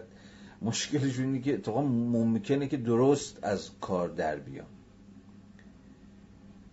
متوجه این ممکنه درست از کار در یعنی چی؟ یعنی به واقع ممکنه که ما با جامعه ای سر کار داشته باشیم که همه افراد درش دست به رفتار می‌زنن و دیگه در اونها هیچ اتفاق غیر منتظری قرار نیست بیفته. کما بیش قابل تصور است که عصر مدرن کما بیش قابل تصور است که عصر مدرن عصری که با آن فوران بی سابقه و نوید بخش فعالیت بشری آغاز شد در مردوارترین و عقیمترین انفعالی که تاریخ تا کنون به خود دیده است به آیان برسه. خیلی جمله عجیبیه جمله آخر و زمانیه دیگه. خیلی کمتر این دست جملات آدم از آرنت انتظار داره. یعنی اوج تفسیر و داوری بدبینانه است از جامعه مدرنه که به تمامی به عرصه انفعال تقلیل پیدا کرده. برش کنش اتفاق نمیفته یه جامعه مردوار و عقیم. که قلمرو انسان هایی که دست به رفتار می‌زنن و منفعلن. هر چقدر که داریم باز جلوتر میریم به مدد هنر و ادبیات رمان سینما نمی‌دونم سریال فلان بهمان انواع اقسام این انذارها این هشدارها از یک وضعیت آخر و زمانی که در واقع انسان ها تابع وضعیت هایی شدن که بر اونها خیمه زده و اونها رو تبدیل کرده به موجودات خودکاری که از خودشون انگار اراده ای ندارن یا صرفا بر وفق یه سری روندهای یک دواخت از پیش تعریف شده دارن زندگی می‌کنن بیشتر میشه دیگه. همجا انبوهی رمان انبوهی فیلم سینمایی نمی‌دونم سریال و اینجور چیزها رو میشه آدم نام ببره که گویای این کشتار آخر زمانیه. وضعیت زندگی خودکار شده. انسانهای حالا مردوار و عقیمی که در ساحت انفعال زندگی می‌کنن و از موهبت کنش به تعبیر آرنتی کلمه محروم شدن نه؟ بنابراین این داوری خیلی سیاه اندیشانه آرنتی داوریه که شاید امروز روز حتی موسختر به گوش برسه و اونقدر بیراه نباشه یا متقاعد نشیم که بگیم دیگه پیاز داغش رو طرف زیاد می‌کنه. اتفاقا همه اون فرایندهایی که آرنت حدس می‌زد که دارن هر روز قدرت می‌گیرن و هر آینه می‌تونن ما رو به ارزم به حضور شما انفعالی گرفتار کنن که تا کنون تاریخ نظیرش رو خودش ندیده واقعا دور از انتظار نیستش به اشکال مختلفی. حالا برگردید دوباره من فقط چون اینجا داشتیم یه ذره راجع به همین موضوع رفتار و رفتارگرایی و اینجور چیزا حرف می‌زدیم. به نظرم رسید که این فراز از بند آخر می‌تونه که موضوعیت مشخص داده باشه. دوباره تشریف بیارید بند چهل تفکر و جهان نگری مدرن. بیاید صفحه 418 ارزم به حضور شما که پاراگراف خط هفتم هشتم. ادامه همون بحث قبلی. هر کجا که بکوشیم از نمود فراتر رویم و به آن سوی هر گونه تجربه حسی حتی تجربه های حسی به یاری ابزار برسیم تا اسرار نهایی بود یا واقعیت را به چنگ آوریم که طبق جهان‌نگری فیزیکی ما چنان اسرارآمیز است که هیچگاه نمودار نمی شود و با این حال چنان قدرت عظیمی دارد که پدید آورنده هر نمودی است باری در چنین وضع حالی پی می‌بریم که عالم کبیر و عالم صغیر عالم کبیر که همون طبیعت همون جهانه همون کیهانه و عالم صغیر که منم من و شماییم انسانه.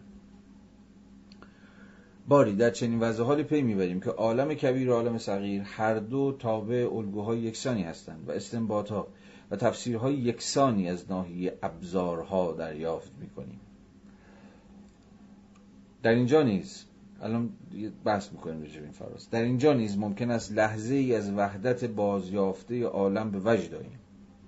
یعنی اونجایی که عالم صغیر و عالم کبیر چقدر شبیه همه. یا بر وفق الگوهای مشترکی دارن عمل می‌کنن. یا از اون بالاتر. هر دو تا جایی که به نسبتشون با ابزار تا جایی که به نسبتشون با ابزارها مربوط میشه همتای یکدیگر اما یعنی چی؟ عالم کبیر عالم صغیر تا جایی که ارزم به حضور شما هر دو تا به الگوهای یکسانی هستند و استنباط و تفسیرهای یکسانی از ناحیه ابزارها دریافت می‌کنیم. این یعنی چی؟ جمله عجیبیه. من اینجوری میفهممش که هم انسان هم طبیعت. عالم کبیر و صغیر رو ترجمه بکنیم به طبیعت و انسان. هم طبیعت و انسان در واقع این قابلیت دارن که به دست ابزارها مهار بشن. یا ابزارها اونها رو به ابژه کنترل دستکاری خودشون تبدیل بکنن. این هشدار یا این صورتبندی ارزم به حضور شما که جا به جا در فلسفه قرن بیستم تکرار شده. اینی که سودای سلطه بر طبیعت فقط به دست ابزارها فقط به سودای سلطه بر طبیعت به دست ابزارها منحصر باقی نخواهند بود. بلکه خود انسان و زندگی انسانی رو هم به موضوع خودش تبدیل خواهد کرد. یعنی سلطه بر طبیعت ادامه پیدا می‌کنه به سلطه بر انسان. و هر دوی طبیعت و انسان و عالم کبیر و عالم صغیر رو به قلمرو سیطره و ارزم به حضور شما سلطه تبدیل خواهد کرد که به دست ابزارها و تکنولوژی ها قرار انجام بگیره. که شاید بارسترین وچش همون باز دوباره دانش مهندسی باشه. مهندسی در مقام دانشی که قرار روند ساختن و تولید چیزها رو مدیریت بکنه در طی فرایندی امروز دیگه ناظر بر صرفا مهندسی کردن امور طبیعی نیستش. امروز امور انسانی هم دقیقا همون چیزهایی هستن که باید مهندسی بشن.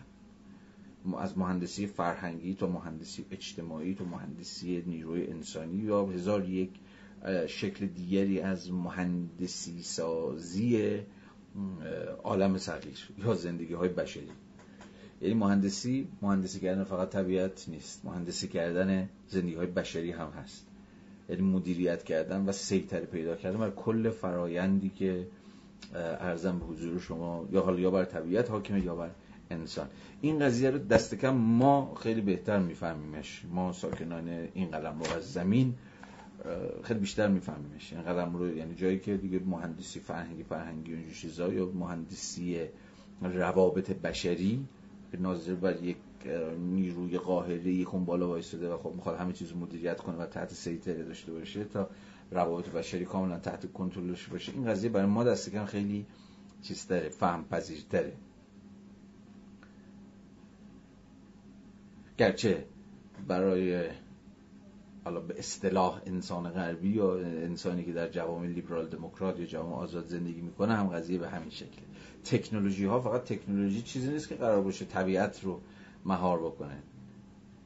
امروز ما با انبوهی از تکنولوژی ها سر کار داریم که قرار رفتارهای بشری رو یعنی قلم روی انسان ها رو مدیریت بکنن جهت بدن یا ما رو تبدیل بکنن به موجوداتی که فقط رفتار از همون سر می‌زنه. این مهندسی و تکنولوژی و هر آن چیزی که شاید تنینش تنین صرفا فنی طبیعی باشه قلمروی انسانی و قلمروی فرهنگی ما رو هم عمیقا تحت کنترل و دستکاری و جهدهی خودش قرار داده. در اینجا نیز ممکن است لحظه از وحدت بازیافته عالم به وجد آییم. وحدت بازیافته عالم یعنی که طبیعت انسان جدا نیستن یکی هم, هم. جفتشون مثلا تحت یک الگو دارن عمل می‌کنن یا جفتشون به یک وجه الگو پذیرن یا قاعده مندن ولی بیدرنگ شکار این شبه می‌شویم که آنچه یافته ممکن است ربطی به عالم کبیر یا عالم صغیر نداشته باشد و سرکارمان تنها با طرحها و الگوهای ذهن خودمان بوده, بوده باشد. ذهنی که طرح ابزارها را ریخته است و طبیعت را در آزمایش تحت شرایط خود قرار داده است. به تعبیر کانت قوانین خود را بر طبیعت مقرر فرموده است. در این صورت به راستی چنان است که گویی اسیر دست روح شریری هستیم که با ما میخندد و آتش معرفت را در ما ناکام می‌گذارد. به طوری که هر کجا به جستجوی آن چیزی برمیاییم که غیر از خود ماست تنها با طرحها و الگوهای ذهن خودمان روبرو می‌شویم. یه صفحه بیادیم و اواسط صفحه 419 تکنولوژی. آها. اینجا می‌رسیم به همون سوالی که در پارت قبلی هم داشتیم. الان من داشتم یه راجعش می‌گفتم. تکنولوژی اگرچه صحت انتظایی ترین مفاهیم علم مدرن رو ثابت می‌کنه. چون تکنولوژی داره کار می‌کنه. هر تکنولوژی که در هر زمینه به نظرتون میاد ناظر برای اینه که انتظایی ترین مفاهیم علم مدرن نمی‌دونم شتاب جاذبه فلان هر, هر چیزی به واقع درستن. چرا؟ چون بر وفق اونها تونستیم ابزارهایی بسازیم. حالا همون تکنولوژی که این تکنولوژی ها کاملا عجین شدن و درونی شدن در زندگی ما و زندگی های ما رو دارن پیش می‌برن.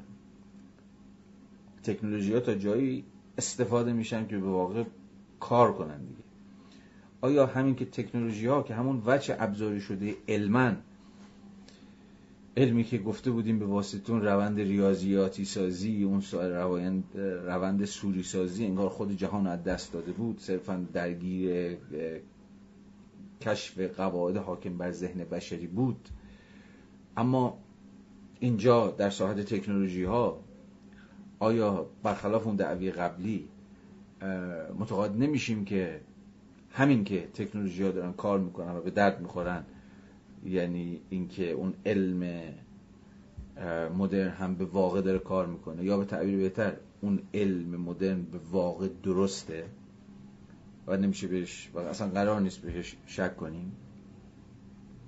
یه بار دیگه تکنولوژی اگر چه صحت انتظایی ترین مفاهیم علم مدرن را ثابت می کند بیش از این چیزی را به اثبات نمی رساند که انسان همواره می تواند نتایج ذهنش را به کار بندد و فارغ از اینکه کدام نظام را برای تبیین پدیده های طبیعی به کار می‌برد همواره قادر است آن را به صورت اصلی راهنما برای ساختن و عمل کردن اختیار کند.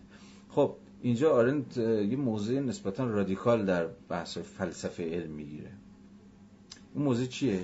اون موضوع اینه. اینجا هم توضیح داد دیگه. اینکه آقا نظریه هایی که خود اینجا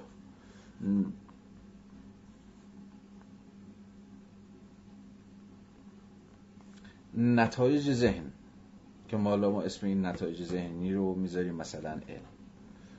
و این علمی که حالا تبدیل به ابزار میشه تبدیل میشه به تکنولوژی. و تا جایی که به تبدیل میشه به تکنولوژی کارگر میفته کاری از پیش می‌بره. به زمانت این به این معنا نیست که اون ارزم به حضور شما که مفاهیم ذهنی که ما ساختیم یا نتایج ذهنی که در هیئت علم صورت بندیشون کردیم مفهوم پردازشون کردیم درسته. صرفا به این معناست که ما از آن چیزهایی ما نتایج ذهنمون رو مثلا تا نتایج ذهنمون رسیدیم به مفهوم نام علت رسیدیم به مفهوم به نام مثلا شتاب رسیدیم به مفهوم به نام جاذبه رسیدیم به مفهوم به نام سرعت یا یا هر چیز دیگه ای که بر جهان ظاهرا حسانی فیزیکی ما حاکم صرفا به این معناست که این نتایج ذهنی که در هیئت مفاهیم علمی یا نظریه های علمی بهشون رسیدیم رو می توانیم به کار ببندیم. فارغ از اینکه کدام نظام علم را برای تبیین پدیدهای طبیعی به کار می‌بریم همواره قادر است که آن را به صورت اصلی راهنما برای ساختن و عمل کردن اختیار کند. این امکان حتی در سرآغاز ریاضیات جدید نهفته بود. یعنی در زمانی که معلوم شد حقایق عددی را می‌توان به طور کامل به نسبتهای فضایی تبدیل کرد. میگه حتی در ریاضیات جدید هم در اون سرآغاز ریاضیات جدید هم این باور وجود داشت که این ریاضیات می‌تونن به بیرون از خودشون نشت کنن یا بیرون از خودشون رو توضیح بدن یا به عبارت بهتر می‌شود این ریاضیات رو ترجمه کرد مثلا در اینجا به نسبت های فضایی یا همون دعوی گالیله که طبیعت به زبان ریاضی سخن میگه. میگه این همواره وجود داشت. این باور. بنابراین اگر علم امروز در وضعیت بغرنجی که دارد برای اثبات اینکه سر و کار ما با نظمی راستین در متن طبیعت است به دستاوردهای تکنیکی اشاره می کند به نظر می رسد دچار دور شده است. دوری که به این صورت می توان آن را صورت بندی کرد. دانشمندان فرضیه هایشان را برای ترتیب و تنظیم آزمایش هایشان صورت بندی می کنند و آنگاه از این آزمایش ها برای اثبات فرضیه هاشان استفاده می کنند روشن است که در کل این روند سرکار آنها با طبیعتی فرضی است. به حال در اینجا آرنت می‌خواد نسبت بین دستاوردهای تکنیکی رو که ظاهرا اثبات می‌کنند که به واقع نظم راستینی وجود داره که نظریه های علمی اونها رو به گونه درست می‌تونن صورت بندی کنن می‌خواد این نسبت رو قطع بکنه. و در واقع ما رو متقاعد بکنه که نمی‌تونیم در ساحت نظریه های علمی مطمئن باشیم که این نظریه های علمی ما این مفهوم پردازی ما به واقع به واقع ارزم به حضور شما که چیزی رو در خود طبیعت در خود جهان در خود کیهان اثبات می‌کنن. تنها چیزی که می‌تونیم بگیم اینه که تا الان متقاعد شدیم که فهم ما در ساحت نظریه ها و قانونمندی های طبیعی که صورت بندی کردیم در طبیعت کارگر میفته و می‌تونه ما رو راهنمایی کنه. در اینکه مثلا همین طبیعت رو مهار کنیم یا دستکاری کنیم یا هر چیزی. شبیه این. یه چیزی بگم که مهمه. اینجا آرنت از علم امروز در وضعیت بغرنجی که دارد. به نظر میاد که به ویژه یکی از مهمترین پرسش های فلسفه علم در نیمه دوم قرن بیستم همین بود. این پرسش فلسفی بود. که آیا واقعا نظریه هایی که ما راجع به طبیعت راجع به جهان صورت بندی می‌کنیم با خود واقعیت تطابق دارن. یا نه صرفا محصول همون بحث پارت قبلی ما. محصول و مولود صرفا ذهن مفهوم پرداز ما هستن. یا به تعبیر دیگه این مفاهیم با جهان منطبقن. یا به تعبیر دیگه نظریه به زبان خود فلسفه علمی ها آیا نظری ها واقع نمان یا واقعیت رو می‌سازن؟ خب این پرسش بسیار بسیار جدی بود. یعنی یکی از بحران هایی که در علم نیمه دوم قرن بیستم پیش اومده بود و فیلسوفان علم درگیرش می شدن همین بود که نظریه علمی چقدر واقعیه. زبان ساده اگر بخوام مطرح کنم. اما به نظرم می‌رسه که امروز دیگه کمتر کمتر نمیگم نه کمتر ما در مواجهه با علم از این جنس پرسش ها می‌کنیم. که آیا نظری علمی واقعی هستن یا واقعی نیستن یا کاملا محصول ذهن ما فلان و امروز ما یه چیز دیگه می‌پرسیم که اتفاقا نطفهاش تو خود آرنت هم هست و جا به جا یه اشارات خودش بهش می‌کنه و اون که علم مثلا تا کجا می‌تونه پیش بره یا علم تا کجا حق داره پیش بره؟ یا علم چه خطراتی ممکنه داشته باشه؟ مثلا علم با جامعه ممکنه چیکار بکنه؟ علم در هیئت بحث کرده بودیم دیگه در هیئت مثلا فرض بکنید که هوش مصنوعی علم در ساحت شبیه سازی های انسانی. یا علم در ساحت انرژی هسته یا در واقع تسهیلات هسته یا علم در ساحت دستکاری های ژنتیک و غیره و غیره. چی کار ممکنه بکنه؟ چه کاری ازش برمیاد؟ مخاطراتش کجاست؟ خطراتش به واقع چیه؟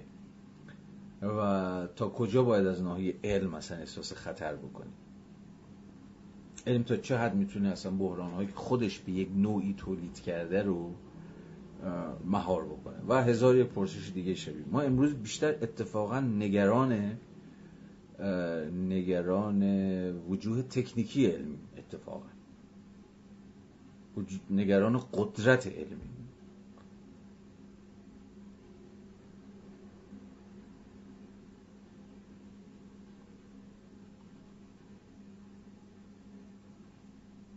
و در واقع احتمالا از خودمون سوال می‌کنیم که به خود علم چقدر می‌شود. امید بست. چون هنوز علم یکی از نام های امید ماست. امید به اینکه چه می‌دونم جلوی گرمایش زمین رو اگر بتونیم بگیریم یا کندش بکنیم یا هر چیزی شبیه این شاید از خود علم ساخته باشه این یا در برابر یه ویروس نکبتی مثل این یارو بیستیم این باز دوباره از خود علم ساخته است. یا برای خیلی از بیماری که داریم امروز لاعلاجن باز این از خود علم ساخته است. یعنی همواره این وجه پارادوکسیکالی که انسان مدرن به علم داره از یه طرف همیشه نگران علمه نگرانی که بیش از اندازه قدرت پیدا بکنه. فرانکشتاین هایی بیافرینه که دیگه نشه مهارشون کرد. از یه طرف دیگه نمی‌تونه به تمامی هم علم بیخیال علم بشه. همواره امیدش به اینه که بلکه علم بلکه دانشمندان یه فکری بکنن یه راه حلی پیش پای بشر بگذارن. اگه زمین داره تموم میشه اگه زمین داره مصرف میشه اگه زمین داره زیست ناپذیر میشه بلکه این scientist های فکری بکنن زمین رو نجات بدیم. یا اصلا زمین رو ترک بکنیم بریم مریخ زندگی بکنیم. نه؟ و هزار یک پرسش دیگری که ما چشممون حتی اونایی که به علم در واقع به علم بدبینن. چشمشون ولی باز به علمه. میگه بلکه علم کاری بکنه. امروز دیگه این دست پرسش های فلسفه علمی که اینجا آرنت هم داره بحثش رو پیش می‌کشه خب واقعی نظریه هایی که ما راجع به علم داریم چقدر با واقع منطبقن؟ نکنه محصول ذهن خودمون باشن نکنه خودمون ساختیم اینا ربطی به واقعیت ندارن. طبیعت اصلا بر وفق اصل فلان و فلان و فلان کار نمی‌کنه و هزار یک چیز دیگه. شاید کمتر امروز محل بحثه امروز کارکردهای علم و امکانهای علم و قدرتهای علم و مخاطرات علم ارزم به حضور شما ذهن ما رو با خود به خودش درگیر می‌کنه. بس که من چنین به نظرم می‌رسه. و این که اصلا از علم چه انتظاری می‌توان داشت. کجا باید علم مهار کرد؟ به دانشمندان چقدر باید قدرت داد؟ دانشمندان چقدر باید پاسخگو باشن؟ اینا به نظر من سوال هایی که مثلا شاید امروز بشود بیشتر ردی ازشون در فلسفه علم یا در جامعه شناسی علم یا حتی در انسان شناسی علم. برها صفحه 422 پاراگراف در واقع بند 41 یه بحث دیگه. که آرنت دنبال می‌کنه دقیقا هم رب داره به همین بحث ما. صفحه 422 تشریف بیارید. اینجا ببینیم چی میگه همین بحث رو چجوری داره ادامه میده به یک معنایی. بند 41 ناظر به باژگونی ترتیب نظر عمله.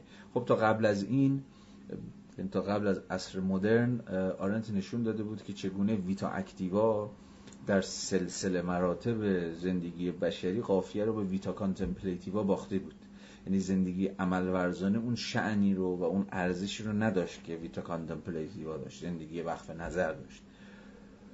زندگی عملی حالا چه وقف زحمت شده باشه چه وقف کار شده باشه و چه وقف چه وقف کنش اونقدر ارزش نداشتن که یک زندگی نظر ورزانه ای که کارش غور در جهان غور در زندگی و چیزهای شبیه به این داشتن. به ویژه بعد از مسیحیت که در واقع مسیحیتی که نوعی ادامه فلسفه یونان باستانه از حیث اینکه چه نزد افلاطون و چه نزد ارسطو تفکر اون ویژگی بارزه بشریه و فیلسوف در واقع همان فیگوری است که عالی ترین وجه زندگی بشری نمایندگی می‌کنه. چه نزد افلاطون شما اینو به شکل بارزی می‌تونید ببینید که تا, تا, تا جایی که در نهایت این فیلسوفی که میباید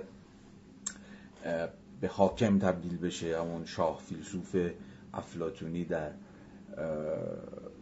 رساله جمهوری و چه نزد ارسطو چه در کتاب متافیزیکش چه در رساله سیاستش به صراحت از در واقع contemplation همون تفکر به معنای عام کلمه به عنوان عرضم به حضور شما که ارزشمندترین وجه انسانی تعبیر کرده بود که این بعد به مسیحیت هم می‌رسه و برای مسیحیت هم در عین حال vita contemplativa زندگی وقف نظر که ناظر بر قور و تعمل در خود امر الهیه اهمیت دست بالا رو داره یا خیلی پررنگتره و مهمتر از زندگی عمل ورزانه است.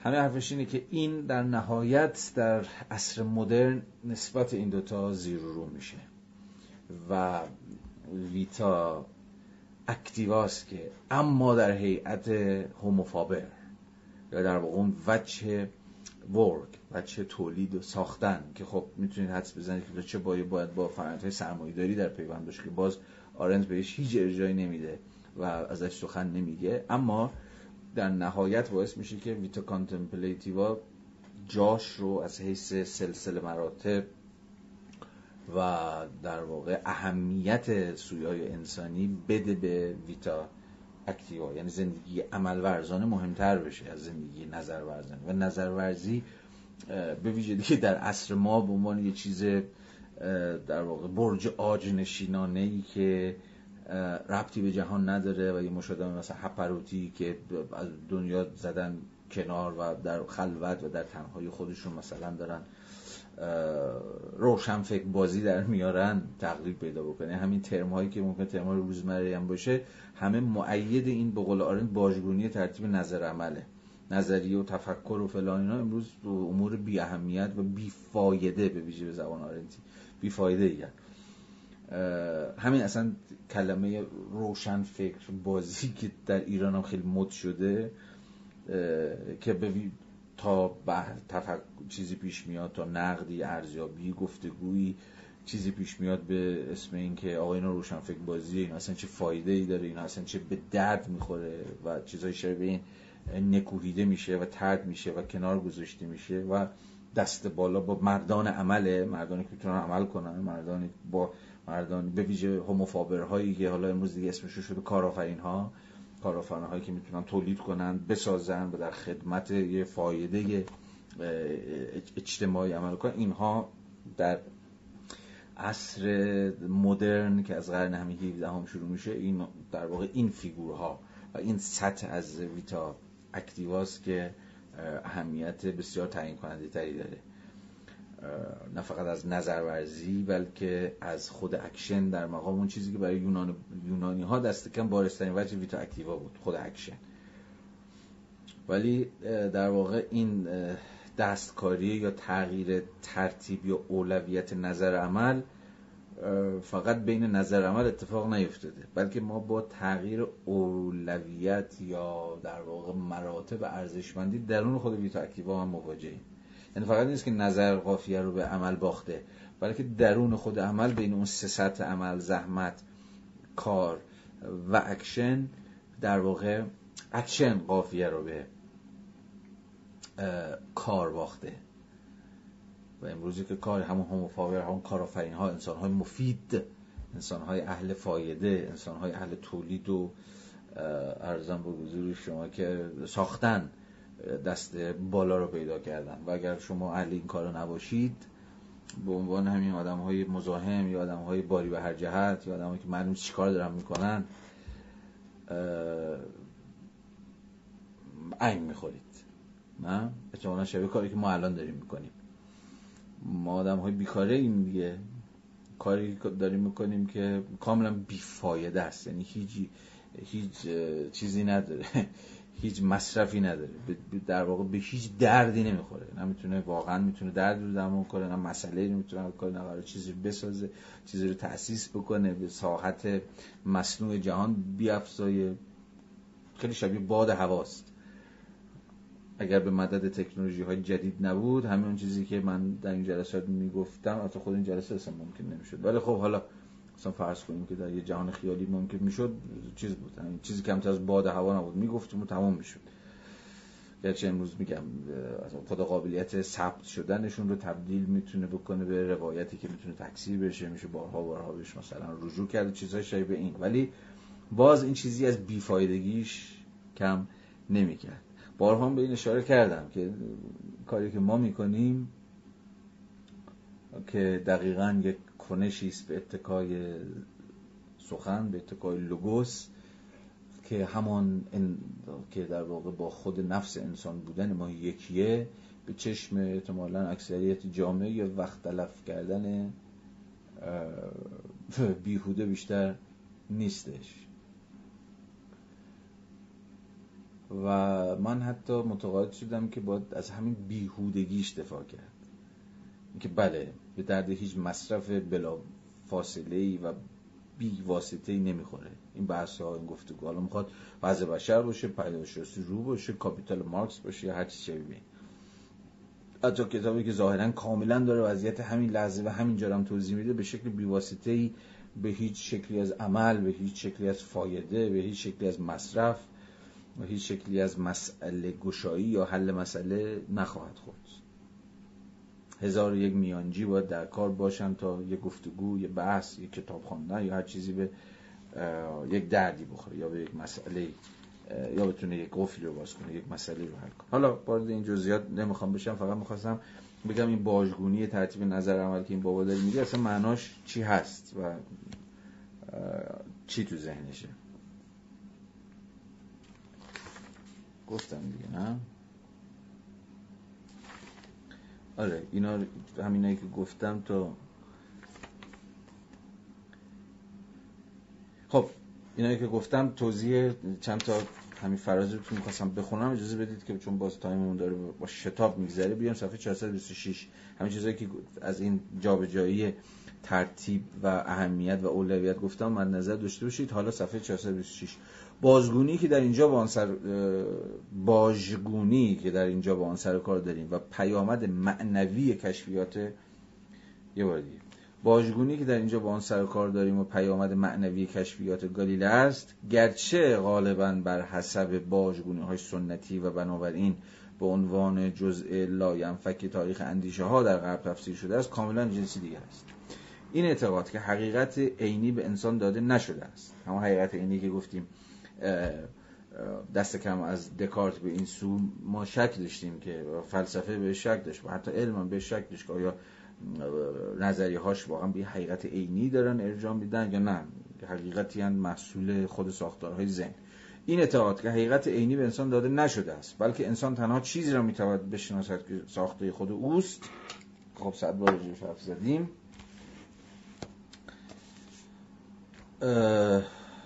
نتیجه شکاکیت نیست بلکه حاصل کشفی است قابل اثبات. و بنابراین به جای آنکه به تسلیم و رضا بیانجامد منجر به فعالیت دوچندان یا منتهی به ناامیدی می شود. که ما حقیقت انسا... حقیقت عینی رو نمی‌تونیم بهش دست پیدا کنیم یا مطمئن نیستیم که اصلا بتونیم به حقیقت عینی دست پیدا بکنیم یا نکنیم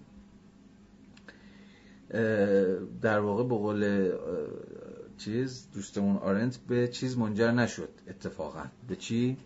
به تسلیم رضا که آقا به حقیقت نمیشه دست پیدا کرد پس بیخیالش. مثلا بیخیال دانش بیخیال علم. کجا مطمئن باشیم که اصلا می‌تونیم به حقیقت برسیم یا نرسیم یا هر چیز شبیه. میگه اتفاقا این به فعالیت دوچندان منجر شد. به فعالیت دوچندان منجر شد. یا در واقع در این حال فعالیتی که می‌تونست به ناامیدی هم ختم بشه. چرا به فعالیت دوچندان منجر شد؟ من به یاد تز دوم از تزهای فورباخ مارکس میفتم. اونجایی که مارکس هم دقیقا صورتبندی به همین شکل داره که میگه آقا این که ما به حقیقت چیز دست پیدا می‌کنیم یا نمی‌کنیم اجازه بدید که یه لحظه من اینجا اگر دم دستم باشد یه از این تز رو براتون بخونم. آره. تز دوم از تزهای فورباخ مارکس. این مسئله که آیا تفکر انسانی به حقیقت عینی یه این عنایت کنیم به حقیقت عینی راه می‌برد نه مسئله مربوط به نظریه که مسئله است پراتیک. در همون چیزی که دقیقه پیش داشتیم روش صحبت می‌کردیم. اینکه تفکر به حقیقت عینی راه می‌برد یا نمی‌برد دیگه مسئله نیست. این کار حالا به قول خودش یه مسئله مدرسی است اسکولاستیکه. به زبان همین بخشی از فلسفه علمی که به این فکر بکنه که آیا تفکر که در ساعت نظری های علمی مثلا سرسامانی پیدا کرده آیا به حق واقع نفوذ می‌کنه؟ آیا به حقیقت عینی دست پیدا می‌کنه؟ آیا به قدر کافی واقع نما هست یا نه؟ میگه چیکار داریم؟ هست یا نیست؟ تعبیر مارکسیشه. که کاملا هماهنگ با کل فهم عصر مدرن. میگه چیکار داریم هست واقع نما هست یا نیست به حقیقت عینی راه می‌بره یا راه نمی‌بره این داستان ها مهم اینه که میگه مسئله به نظریه نیست که مسئله پراتیک. یعنی همین که کار می‌کنه همین که به درد می‌خوره یا به زبان آرنتی که می‌تواند به تکنولوژی تبدیل بشه. اینکه علم می‌تونه در نهایت وسیله بسازه. یه اسلحه بسازه باش شلیک کنه بزنه مغز یارو رو بتره کنه یا بمب اتمی بسازه که باشه شهر رو ویران بکنه. یه سفینه درست بکنه که مثلا دقیقا فلان ساعت بره روی کره ما بشینه یا دور. یا رو مریخ بشینه یا دور مشتری بچرخه. یا واکسن درست بکنه که مثلا مسئولیت ایجاد بکنه. یا هر دستاورد تکنولوژیک دیگری یعنی بچه ابزاری شده همین که علم می‌تونه کار بکنه نه؟ می‌تونه چیزی تولید کنه می‌تونه چیزی بسازه. یعنی می‌تونه به ساحت تکنولوژی هایی که کارگر میفتن تبدیل بشه این همون حقیقتشه. درگیر حقیقت عینیش تطابقش با امر واقع و اینجور قصه ها نباید شد. جمله ادامه اینجوری پیدا می‌کنه. انسان باید حقیقت یعنی فعلیت قدرت و این جهان بودگی این جهان بودگی تفکرش رو در پراکسیس ثابت کند پس برای کسی چون خود مارکس هم که فرزند عصر مدرنه به همین صورت بندی که این بابا داره اینجا صحبت می‌کنه حقیقت تفکر که برای مارکس همون قدرت تفکره. یا فعلیت تفکره حقیقت یک تفکر زمانی اثبات میشه که قدرت اون تفکر اثبات بشه این تفکر بتونه عرضم به شما به گونه قدرتمندانه کاری انجام بده مسئله حل بکنه. یا هر چیزی شبیه. انسان باید حقیقت یعنی فعلیت قدرت و این جهان بودگی تفکرش را در praxis ثابت کند. مجادله بر سر واقعیت یا ناواقعیت تفکری که از praxis جدا شده شده باشد مسئله یکسر مدرسی است یا همون مربوط به این فیلسوفان علمه که می‌خوان دهن ما رو سرویس بکنن که و دهن خودشون هم سرویس بکنن که ببینن حالا این نظریه ها یا این علم چقدر حقیقی هست یا حقیقی نیست یا در واقع خود طبیعت رو بازنمایی می‌کنه یا نمی‌کنه میگه اینا رو ول بکنید.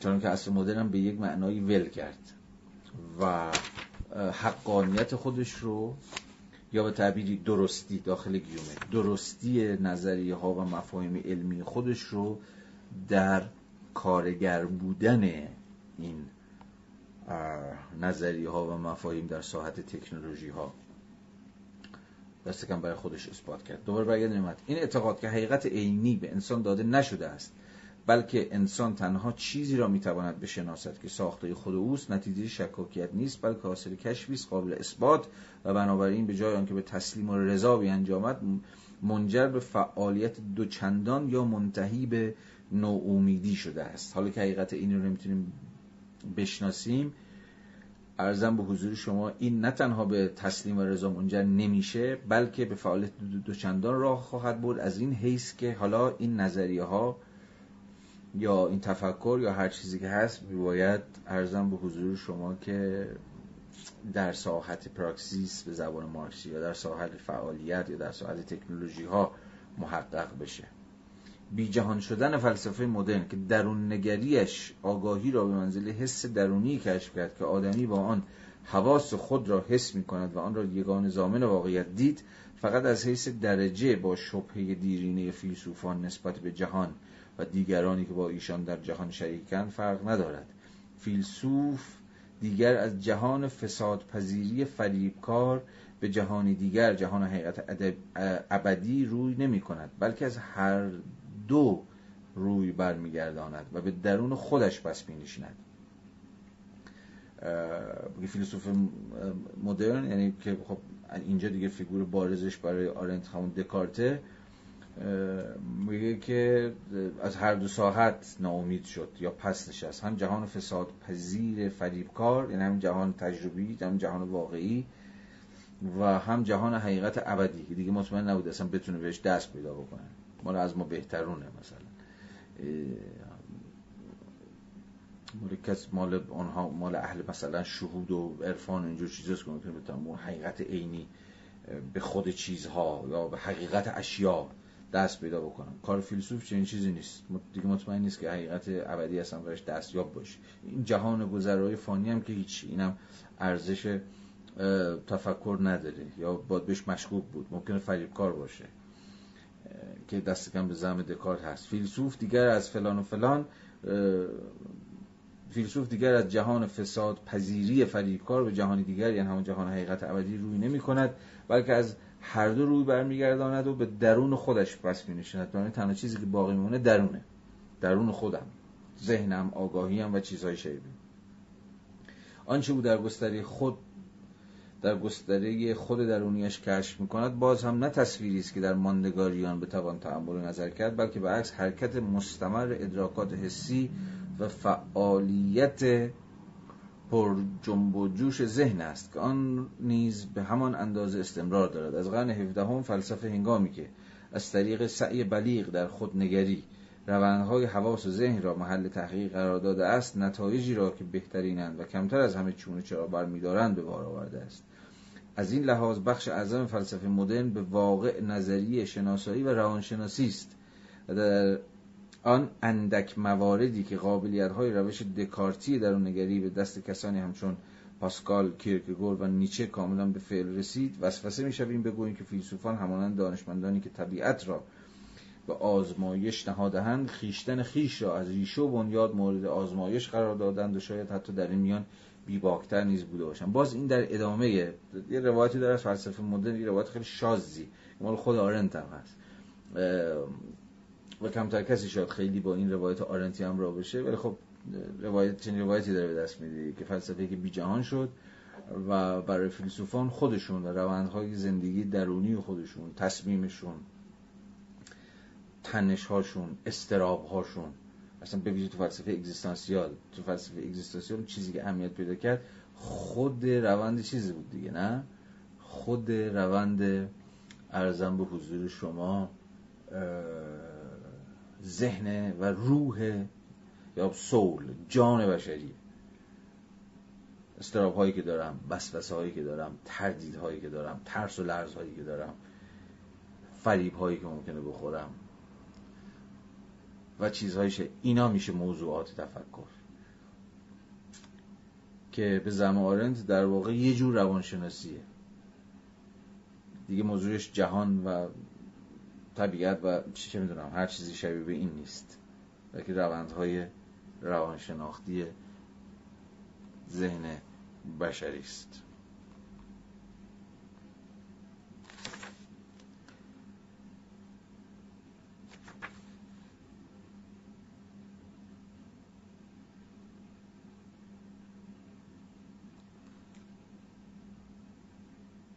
حالا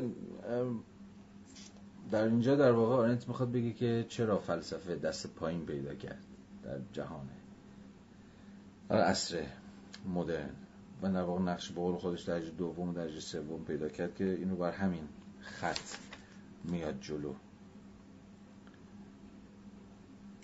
که من ازش دیگه میگذرم. چون بحث مفصلی میطلبه در حاشیهش که در واقع اصلا راجع به شعن فلسفه در جهان جدیده. خیلی میشه راجبش صحبت کرد که امروز واقعا فلسفه در جهان جدید چه شعنی پیدا کرده؟ چه صورتی پیدا کرده؟ مثلا چرا امروز در فلسفه آکادمیک مثلا دست بالا با فلسفه تحلیلیه؟ کارنت اینجا اصلا بهشون اشاره نمی‌کنه. فلسفه تحلیلی که مثلا تو زبانه. و در واقع دلالت های زبانه یا کاربرد های روزمره زبان. چرا؟ فلسفه تحلیلی اینقدر در جهان دست بالا پیدا کرد. یا چرا در فلسفه در واقع باستان تا جایی که فلسفه های باستانی مربوط بشه امروز ما با یه جور احیای فلسفه های رواقی سر کار داریم. این خودش سوال جدیه دیگه. فلسفه های رواقی که شاید مسئله اصلیشون و دغدغه محوریشون چگونه زیستنه؟ یا چگونه خوب زیستنه. همین الان شما انبوهی حتی در بازار کتاب ایران هم این اتفاق افتاده. شما انبوهی از کتاب ها می‌بینید که مسئلهشون احیای فلسفه رواقیه. یعنی امروز دیگه کمتر کسی شاید وقتی به فلسفه باستان رجوع به فلسفه یونان مثلا خود افلاطون ارسطو جز برای کسانی که دغدغه فلسفی یا تاریخ فلسفیایی دارند برای مردم معمولی احتمالاً کوچه و بازار اون وچی از فلسفه که می‌تونه جذاب باشه و جوابهایی برای انسان امروز داشته باشه بیشتر فلسفه رواقی است. و خب فلسفه رواقی می‌دونید دیگه در اوج در اوج افول دولت شهر یونان رونق گرفت. جایی که دیگه پلیس پلیسی وجود نداشت یا پلیس متلاشی شده بود یا پلیس رو به فساد گذاشته بود. و دیگه یعنی خود جهان خارج ظاهرا تغییر ناپذیر به نظر می رسید دیگه جهان خارج غیر قابل مداخله به نظر می رسید و خود کنش به نظر می رسید که ممتنع شده. و در چنین وضعیتی فلسفه که می‌تونست ممکن باشه این بود که آقا بی خیال جهان خارج بی خیال تغییر چیزها. حالا که نمی‌تونیم مثلا تغییرش بدیم حالا که جهان بیش از اندازه فاسده پس بیاید به این فکر کنیم که چگونه می‌توان در یک جهان زبان آدورنو اگه بخوام بگم بیاید به فکر کنیم که چگونه می‌توان در یک جهان غلط درست زیست؟ یا زندگی نیک اصلا چگونه زندگیه؟ زندگی که بر وفق چیزه؟ بر وفق جور فردیت خود فرد ممکن میشه. این خود فردی حالا جامعه هرچی می‌خواد باشه. این خود منم که باید درست زندگی کنم. و فلسفه رواقی به این معنای جو راهنمای زندگی درست بود در زمانه ای که رو به فساد گذاشته بود. نه؟ خب یکی از حالا اینو داشتم می‌گفتم که در واقع یکی از شاخه های فلسفه باستان که امروز روز احیا شده این فلسفه های به اصطلاح نورواقیه خب خیلی راحت می‌تونید حدس بزنید چرا. چون کامن سنس ما متقاعد شده که یا بذارید ساده تر بگم همه ما کم و بیش متقاعد شدیم کم و بیش. متقاعد شدیم که خود دیگه زورمون به جهان خارج نمی‌رسه. چیزی رو بیرون نمی‌تونیم تغییر از خودمون تغییر اینجاست که فلسفه های رونق می‌گیرن. حالا من از انواع اقسام بودا مودا و زن و من و اینجور چیزا که یکی دوتا هم نیستن میگذرن. فلسفه های بسیار شرقی که اونا الان حسابی دست پالا پیدا کردن میگذرم که اونا توضیحشون به همین صورت بندی که دارم میگم تا حد زیادی ممکنه. ولی فقط از فلسفه به اصطلاح نور رواقی اگه بخوام سخن بگم می‌تونید حدس بزنید دلیل رونقشون رو. به موازات از دست رفتن امکان تغییر جهان اون چیزی که اهمیت پیدا می‌کنه تغییر خوده یا همون خودسازیه از خودت شروع کنه. حالا که بیرون نمی‌تونم تغییر بدم خودم که می‌تونم تغییر بدم. حالا که جهان بیرون غلطه خودم که می‌تونم درست زندگی بکنم. و حالا الا ارزم به حضور شما که آخر. و برای همین هم هست که میشه در واقع آدم دستگم به خودش یعنی می‌تونه توضیح بده که این دلیل رونق این شاخه از فلسفه در جهانی مثل جهان امروز چیه. که باز اجازه بدید که من دیگه وارد بحث آرنتی فلسفه در زمان حاضر و اینجور چیزاش نشم چون به نظرم پرت زیاد میگه. ما می‌تونیم این سوال رو دوباره خودمون بپرسیم. وضعیت فلسفه در جهان امروز چه نوع فلسفه های دست بالا دارن؟ چرا؟ چرا الان مثلا فلسفه پیدارشناسی هایدگیری حسیلی حتی در خود آلمان هم دیگه دست بالا نداره. چرا مثلا در دانشگاه فرایبورگ یه زمانی پاتوق و حسل بود پاتوق هایدگر بود شما کرسی چیز ندارید. کرسی هایدگر پژوهی مثلا ندارید. دو سال پیش کرسی هایدگر پژوهی دانشگاه در دانشگاه فرانکفورت در دانشگاه فرایبورگ تعطیل شد. یا در دانشگاه فرانکفورت یه فرانکفورت یا و آدورنو و مادورنو و اینا. امروز چرا تو خود فرانکفورت هم الان در دپارتمان های جامعه شناسی و فلسفه و اینا بیشتر جامعه شناسی و فلسفه های غیر انتقادی الان دست بالا دارن. چرا مکتب فرانکفورت در واقع دیگه خیلی نتونسته ادامه پیدا و نماینده های زین نفوذی آنچنان که مثلا چیز بود آدورنو بود یا هورکایمر بود یا مارکوزه بود اصلا به یک معنای تربیت بکنه. یا آخرین فیلسوف مکتب فرانکفورت که نفوذی داشت خب هابرماس دیگه. که اونم به حال دست از یه جایی بعد میشه نشون داد که چگونه از پروژه انتقادی مکتب فرانکفورت خارج شد. کاری ندارم. فقط می‌خوام می‌خوام توجه شما رو به این جلب بکنم به در واقع وضعیت فلسفه در زمانه حاضر. که آرنت در صفحه 427 یک صورتبندی خیلی فشرده ازش به دست میده. اما من معتقدم که ما باید بتونیم پرسش رو متناسب با حالا صورت بندی های خاص خودمون دوباره بپرسیم. متناسب با وضعیت جدید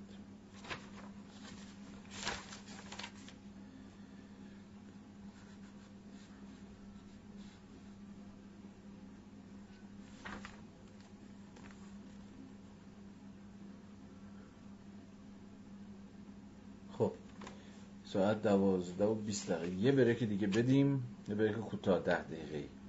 و دوازده و سی برگردیم و دیگه یک نفس بریم تا انتهای فصل.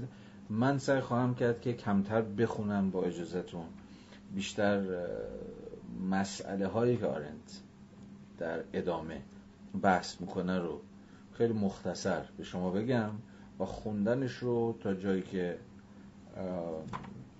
ارزم به حضور شما مد نظر خودم دست کم هست به خودتون واگذار بکنم. صرفا مسئله شناسی بکنم. یعنی آقا اینجا این بحث مطرح شده دیگه خودتون برید جزئیاتشو بخونید. تو فراز باز چند تا فراز البته خواهم خوند که نظر خودم خیلی مهمتر میاد. ولی سعی می‌کنم که این سی صفحه باقی مونده رو خیلی فشرده تر صرفا خودم روایت بکنم. اینکه متن خب در بند 42 واژگونی مراتب زندگی وقف عمل و قلبه انسان سازنده. خب تا حدی من در پارت دوم نکاتی راجبش گفتم. و حتی خودتونم می‌تونید دیگه با آن خط سیری که ما طی کردیم حدس بزنید که آرنده اینجا چی می‌خواد بگه و حرف حسابش چیه. خب اینجا همان در واقع این بند 42 همون جاییه که در واقع ما با چون که از خود تایتلشان پیداست با غلبه انسان سازنده در اصل مدرن مواجه میشیم. جایی که به قول خود آرن در صفحه 429 همون پاراگراف دوم مولد بود می نویسه مولد بودن و خلاقیت که به صورت برترین آرمان ها و حتی بتهای عصر مدرن در مراحل اولیش در آمدند معیارهای ذاتی هوموفابر انسان در مقام سازنده و تولید کننده هست خب این بند کلا به بند 42 کلا به این داستان اختصاص داره و روایتی است از اینکه چگونه واقع هوموفابر هژمونیک شد و چنانکه گفتم اون سلسله مراتب خود ویتا اکتیوا رو هم دگرگون کرد و جابجا جا کرد غیر از اینکه ترتیب بین نظر و عمل به نفع عمل دگرگون شد ترتیب بین وجوه سگانه ویتا اکتیوا هم به نفع ورک یا همون به نفع انسان سازنده در واقع زیر و زبر شد و مسئله اصلی و اهمیت اصلی که پیدا کرد در واقع همان وجه ساختن و وجه تولید بود و زندگی تا جایی واجد ارزش بود که بتونه چیز بتونه به تولید چیزی بتونه به ساخته شدن چیزی منجر بشه. اما همین ساحت تولید و ساحت ساختن که خب ظاهرا به تمامی می‌تونه تحت مدیریت در بیاد تحت مهندسی در بیاد کاملا هیته امور بشری باشه که بتوان صفر تا صدش رو مدیریت کرد و پیش بینی کرد. نتایجش رو از قبل حد زد. ارزم به حضور شما که مسیرش رو و روندش رو هم به گونه پیش بینی پذیر توضیح داد. به زعم آرند به شکل پارادوکسیکالی در واقع یه مفهومی رو از خودش بیرون گذاشت و اون مفهوم رویداده یا مفهوم هم ایونت رخداد رویداد حالا هرچی ترجمه شد یعنی باز همون امر پیش بینی ناپذیر. رو این فراز رو ببینید فراز فراز مهمیه. صفحه 434 پاراگراف دو خط 6 دقیقا همین هیته امور بشری بود که این فلسفه جدید یعنی همون فلسفه جدید ناظر بر انسان سازنده شیفته تولید و ساختن در آن نابسنده و نامناسب از آب درآمد. داخل پرانتز بگم که حتی آرند فلسفه سیاسی جدید رو که خب با هابز جورایی شروع میشه و هم عصر عصر مدرنه یعنی تا هم قرن 17 هم داره ورزیده میشه و داره صورت بنده میشه در ادامه همان هوموفابر می‌فهمه. انسان تولیدگر و انسان سازنده. به قیاس اینکه در فلسفه سیاسی هابز و حتی لاک و تا ادامه خود سیاست هم به موضوع ساخت و ساز تبدیل میشه. به موضوع به نوعی به حوزه مهندسی و از اون بالاتر به حوزه مدیریت منیجمنت کردن تقلیل پیدا می‌کنه. چرا؟ چون در اونجا مسئله بر سر مثلا تأسیس یک دولته که در واقع همون ساختن یک چیزه ساختن یک ارزم به حضور شما که کامیونیتی ادامه اینو بخونم روشن میشه منظور چی؟ دقیقا همین هیته امور بشری بود که این فلسفه جدید ابتدا در آن نابسنده و نامناسب از آب در آمد. زیرا دقیقا به اختزای طبیعتش همون هیته امور بشری رو داره میگه به اختزای طبیعتش نمی‌توانست واقعیت را در مذارت می‌خوام فلسفه جدید منظورش زیرا دقیقا به اختزای طبیعتش این فلسفه جدید که قصهش گفتیم نمی‌توانست واقعیت را دریابد یا حتی به آن باور داشته باشد. واقعیتی که مستقل از خودشه انگار تنها چیزی رو می‌تونست دریابد و به اندازه کافی براش مسلط باشه که محصول خودش باشه. این اندیشه که تنها آن چیزی که می‌خواهم بسازم یا آن چیزی که به واقع می‌سازم واقعی خواهد بود اندیشه ای کاملا درست موجه در حیطه ساختن یا تولید برای همیشه مغلوب سیر واقعی رویدادها شده است که در آن هیچ چیز مکررتر از آنچه به کلی دور از انتظار است روی نمی‌دهد. عمل کردن به صورت ساختن تعقل به صورت محاسبه نتایج یعنی قلم گرفتن امر دور از انتظار یعنی کنار نهادن خود رویداد. زیرا نامعقول یا خلاف عقل است که انتظار چیزی را داشته باشیم که فقط امری بی اندازه نامحتمل است. با این حال از آنجا که رویداد همان نسج واقعیت نسج همون نساجی دیگه یعنی تاروپود بافته. با این حال از آنجا که رویداد همان تاروپود واقعیت در درون هیته امور بشری است هیته که در آن آنچه به کلی نامحتمل است مرتب روی می‌دهد بسیار دور از واقع نیست که آن را به حساب نیاوریم. یعنی چیزی را که هیچ کس نمی‌تواند با اطمینان آن را منظور دارد منظور نداریم. اینجا داره از در واقع نقدی داره می‌کنه به فلسفه سیاسی جدید. یه نقد زمینی به فلسفه سیاسی جدید و در رأسشون هم هابز و اینها. که در واقع دولت رو به ارزم به حضور شما که فرا... سیاست رو به به یک معنایی به حکومت تقلیل میدن و حکومت هم کارش میشه مدیریت چیزها. مهندسی کردن امور.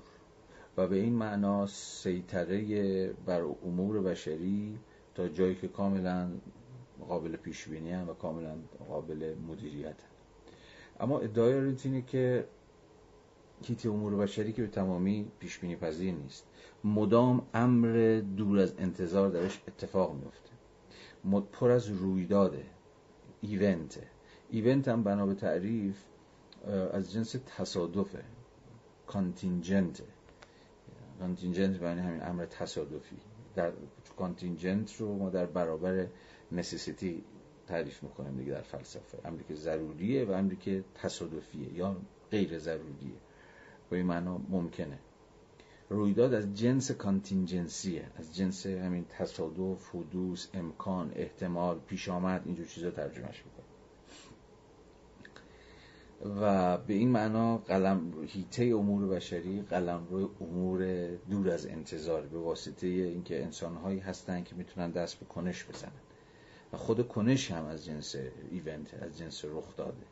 و به تمامی تحت سیطره ارزم به حضور شما که اون عقل حاکمانه ای که می‌خواد همه چیز رو تحت سیطره داشته باشه تکلیف همه چیز رو از قبل مشخص بکنه جای چیزها رو براشون تعیین بکنه و شهروندان رو تبدیل بکنه به همین موجودات خودکاری که صرفا بر وفق قواعد از پیش تعریف شده عمل می‌کنن. در واقع می‌خواد که به این معنا اون فهم کلاسیکی که در فلسفه سیاسی از بعد شکل گرفته به یه نوعی بزنه. سیاست به این معنا نه قلم روی مدیریت امور حکومت پذیر که من و شما باشیم بلکه همین قلم روی کنش های رویدادگونیه که هر لحظه می‌تونن به شکل دور از انتظاری رخ بدن و اتفاق بیفتن. هرچه بکنیم قلم روی زندگی بشری به تمامی حکومت پذیر نمیشه. همواره قابل پیش بینی نخواهد بود. همواره امر حکومت گریز اتفاق میفته گرچه حکومت ها همواره سعی می‌کنن که همه قلم روهای حکومت گریز رو تا می‌تونن برش باز سیطره پیدا بکنن. اما در هر صورت این حکومت گریزی ذاتی هیته بشری چون رویداد ذاتی هیته بشری. یا کنش هر چقدر که نامحتمل شده باشه هر چقدر که سخت شده باشه هر چقدر که گرفتار انواع اقسام مدیریت ها و نظارت ها و کنترل ها قرار گرفته باشه اما همواره میل به این داره که اتفاق بیفته. همواره میل به این داره که به گونه غافلگیر کننده از راه برسه. به این معنا سیاست اساسا میشه همین بازی حکومت میل حکومت ها به حکومت پذیر کردن شهروندان خودشون و تلاش شهروندان برای حکومت گریزی. از قبل دیالکتیک این حکومت ارزم به حضور شما که حکومت مندی و حکومت گریزیه که اصلا سیاست مدرن و سیاست جدید به معنای شکل می‌گیره. حالا این بحث هم بسیار قابلیت شرح و بست بیشتر از این داره. من با اجازتون ازش میگذرم. به حال در اینجاست که آرند به تفصیل از سیطره هوموفابر و اصل ساختن و اصل مدیریت اونجوش حرف می‌زنه. در سیاست هم همین قضیه رو توضیح میده. اما همواره از این حرف می‌زنه که امکان شکست این هوموفابر تا چه پایی وجود داره به این دلیل که امر حکومت گریزی که ازش سخن گفتم هر لحظه ممکن از راه برسه همواره وجود خواهد داشت. در بند 43 از این شکست انسان سازنده و اصل شادکامی حرف می‌زنه که این فراز اولش رو بخونیم. اگر تنها رویدادهایی را که به اصل مدرن منتهی شدند در نظر بگیریم و صرفا درباره پیامدهای بلافصل کشف گالیله تأمل کنیم کشفی که قطعا با قوت مجاب کننده حقایق بدیهی نظر متفکران بزرگ قرن 17 هم را به خود جلب کرد بازگونی تقدم و تأخر نظر و ساختن یا به بیان دقیقتر خارج شدن نظر از دایره قابلیت های مهم و ارزنده بشری که نظر و نظر ورزی اینها دیگه شد شد دیگه اهمیتی نداشت و خود ساختن اهمیت دست بالا پیدا کرد. میگه این باجگونی کم و بیش پدیده عادی جلوه می‌کند این نیز همانقدر باورپذیر به نظر می‌رسد که این باجگونی هوموفابر یا همون انسان سازنده و تولید کننده و نه انسان کنشگر یا عمل کننده و انسان در مقام حیوان زحمت کش را به اعلای مرتبه امکانات بشری برکشیده است. خب همین این چیزی بود که تا اینجا داشتیم صحبتش می‌کنیم حقیقت این است که برخوردهای نوعی هوموفابر را در زمره صفات بارز عصر مدرن از آغاز تا امروز میابیم اینجا به شکل خیلی فشرده می‌خواد بگه آقا این هوموفابری که میگیم دست بالا پیدا کرد اینا و تا امروز هم همچنان دست بالا رو داره حالا یه ذره کمتر یه ذره بیشتر. واقعا چیزش چیه؟ ویژگی هاش چیه؟ این هوموفابری که ازش حرف می‌زنیم به قول خودش صفات بارزش رو چگونه میشه برشمرد؟ اینجا یه سیاهی به دست میده که به نظرم روشنگره. مبادرت او به ابزاری کردن جهان. اطمینان او به ابزارها و مولد بودن آن کس که اشیای مصنوعی را می‌سازد. اعتماد او به دامنه جامع و همهگیر مقوله وسیله و قایت که هوموفابر در نهایت همه وسایل رو در واقع در نسبتشون با یک قایت می‌فهمه. وسایلی که باید هر کدوم به یک قایتی از پیش تعریف شده خدمت بکنن. اعتقاد او به اینکه هر مسئله را می‌توان حل کرد و هر انگیزش بشری را می‌توان به اصل فایده فرو کاست کوموفاور یادتونه دیگه در فصل ورک به تفصیل بحث کردیم. بر وفق یه جور فایده گرایی عمل می‌کنه. فقط آن چیزی ارزشش رو داره که یوسفول باشه. یعنی یا واجد جور یوتیلیتی باشه واجد جور فایده باشه. و بتوان فایدهش رو و ارزم به حضور شما مصرف وزیریش رو نشون داد. استقلال او که هر داده را به چشم ماده می نگرد و کل طبیعت را به دیده بافته ای عظیم که می توانیم هر آنچه می خواهیم از آن ببریم و هر طور که می پسندیم آن را از نو بدوزیم. اصلا جهان نگری اینه که به طبیعت به ماده نگاه می‌کنه. به متریالی که خب حالا با این متریال با این منبع میشه هر کاری کرد. طبیعت اساسا چیزی نیست جز مجموعه از سورس ها منابع زمینی زیر زمینی هر چیزی که به درد این می‌خوره که ارزم به حضور شما که هر آن چقدر که میخواییم ازش ببریم.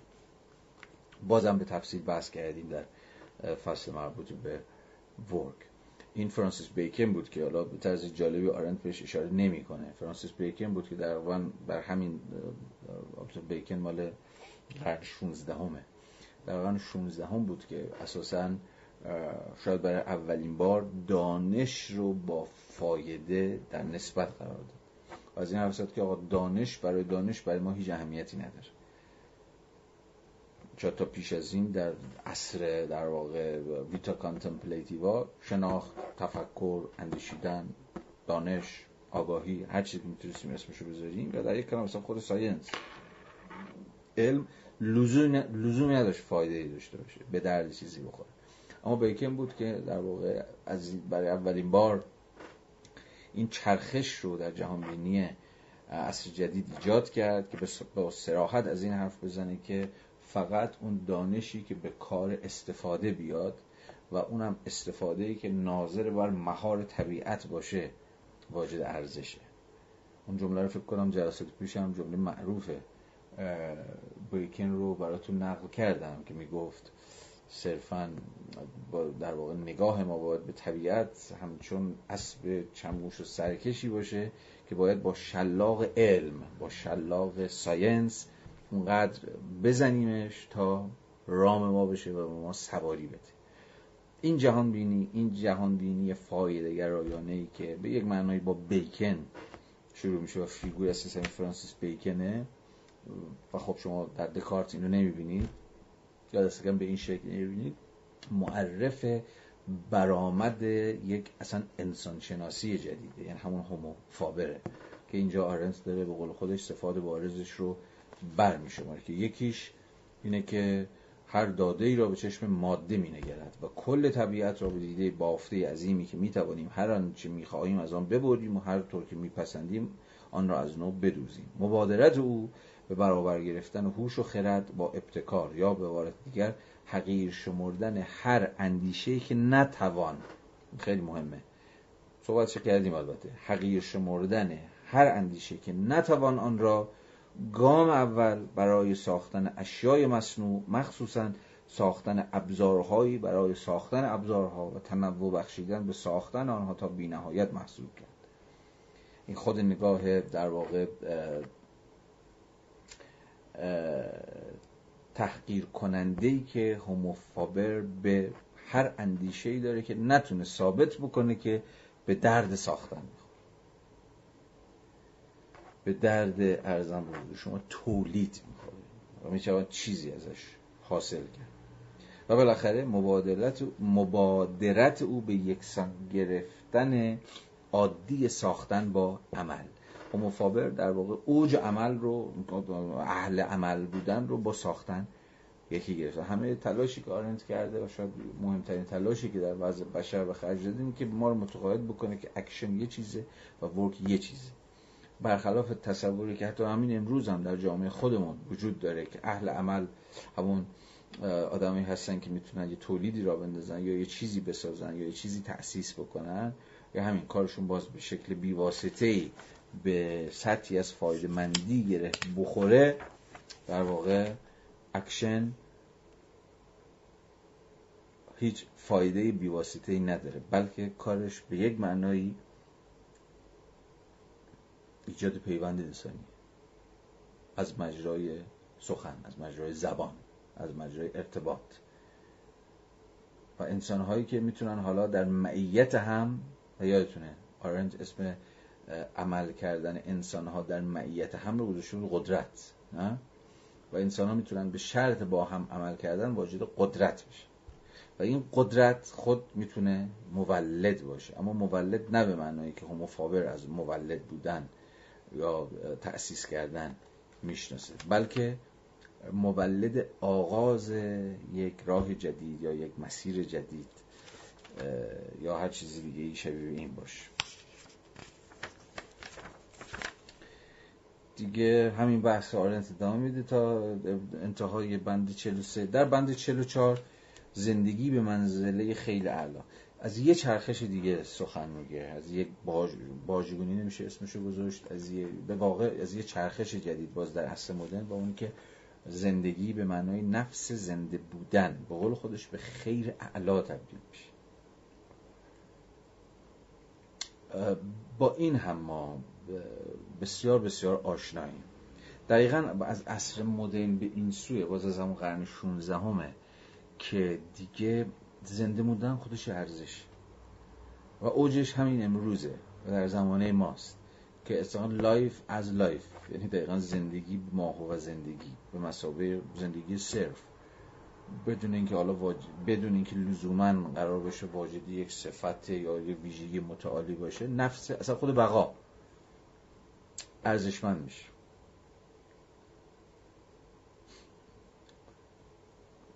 و حتی به هیئت یکی از اصول حقوق مدرن در میاد. هر انسانی که دنیا میاد حق داره زندگی کنه. حق داره زنده بمونه. اصلا چیزی که ما امروز اسمش رو حق حیات دیگه نه؟ حق حیات امروز یکی از حقوق بنیادین بشریه. هیچ کسی هم تا حالا پیدا نشده که دست کم به سراحت از این حرف بزنه که این حق حیات موکول به اینه که یا مشروط به اینه که مثلا ارزم به حضور شما این حیات ویژگی خاصی داشته باشه. حیات به ماه و حیات. هر انسانی که به دنیا میاد این حق رو داره که زنده بمونه. گرچه هزار یک بازی ها این وسط شکل می‌گیره که در واقع این حق حیات هم به گونه برابرانه توضیح نشه. برخی برخی حق حیات مسرحتری داشته باشن از حق حیات بقیه. یا برخی ها رو باید حتما زنده نگه داشت یا زندگی برخی از زندگی برخی دیگر اولویت یا ارزش یا اعتبار بیشتری داره. البته که نظام های بازم جلسات پیش صحبت کردم. یه ما با سلسله مراتبی سازی ارزشی زندگی خاص سر کار داریم صد البته. و این همون چیزیست که حالا اسمشو مرگ سیاست می‌ذاریم. یعنی سیاستی که کارش یه جورایی حالا تولید مرگ یا به یا جلو انداختن مرگ انسانهایی است که زندگیشون در قیاس با زندگی انسانهای دیگه اونقدر ارزش نداره. که حالا بحث مفصلی است. ولی به صورت ما در زمانی داریم زندگی می‌کنیم که حیات یا زندگی صرفا از حیث بیولوژیک خودش هم که همون ناظر بر بقا باشه اهمیت داره و مهمه. و خود زندگی مقدسه. نفس هم نفس کشیدن.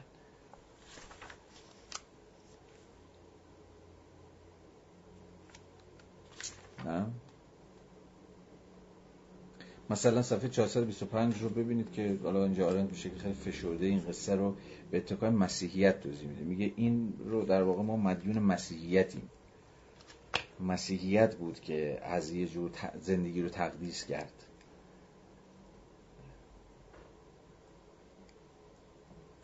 تأکید صفحه 452 پاراگراف آخر.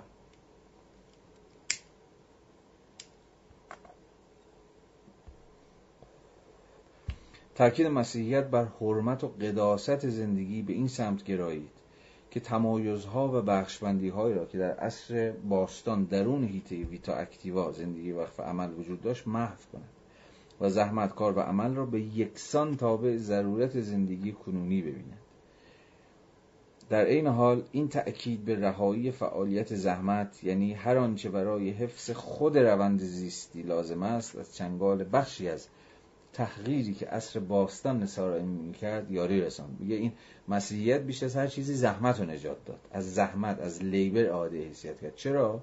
چون تو تعریفی که تا اینجا دیدیم از میان اون سه رکن ویتا اکتیوا زحمت کار عمل یا همون کنش زحمت بیشترین پیوند بی واسطه رو با روند زندگی داشت. جز مجال لیبر بود که ما قرار بود زنده بمونیم. تا لیبری تا زحمتی و تقلایی وجود نداشته باشه اساسا من یا شما در مقام ارگانیسم زنده نمی‌تونیم خود روند حیات بیولوژیک خودمون رو واسطلید بکنیم. می‌تونیم زنده بمونیم. زحمت قرار بود که ما رو از گشنگی و گرسنگی و فلان جو چیزا نجات بده دیگه. و به این معنا ارزم به حضور شما به روند زیستی یا همون روند بیولوژیک زندگی ما خدمت بکن میگه مسیحیت از به یک معنای از زحمت اعاده حیثیت کرد چون زندگی رو تکریم کرد. آقا زنده بودن مهمه. فقط اینکه انسانهایی هستن که زندگیشون آقا فقط مثلا صرف این شده که بقا داشته باشن زنده بمونن زندگی نکنن پس زندگیشون بی اهمیته یا بی ارزشه یا در قیاس با آدمایی که زندگی نیک دارن یا به شایستگی زندگی می‌کنن یا زندگیشون به چیزی بیشتر از حیات بیولوژیک تبدیل شده چنین چیزی یعنی چنین ارزش داوری میان زندگی ها نباید کرد.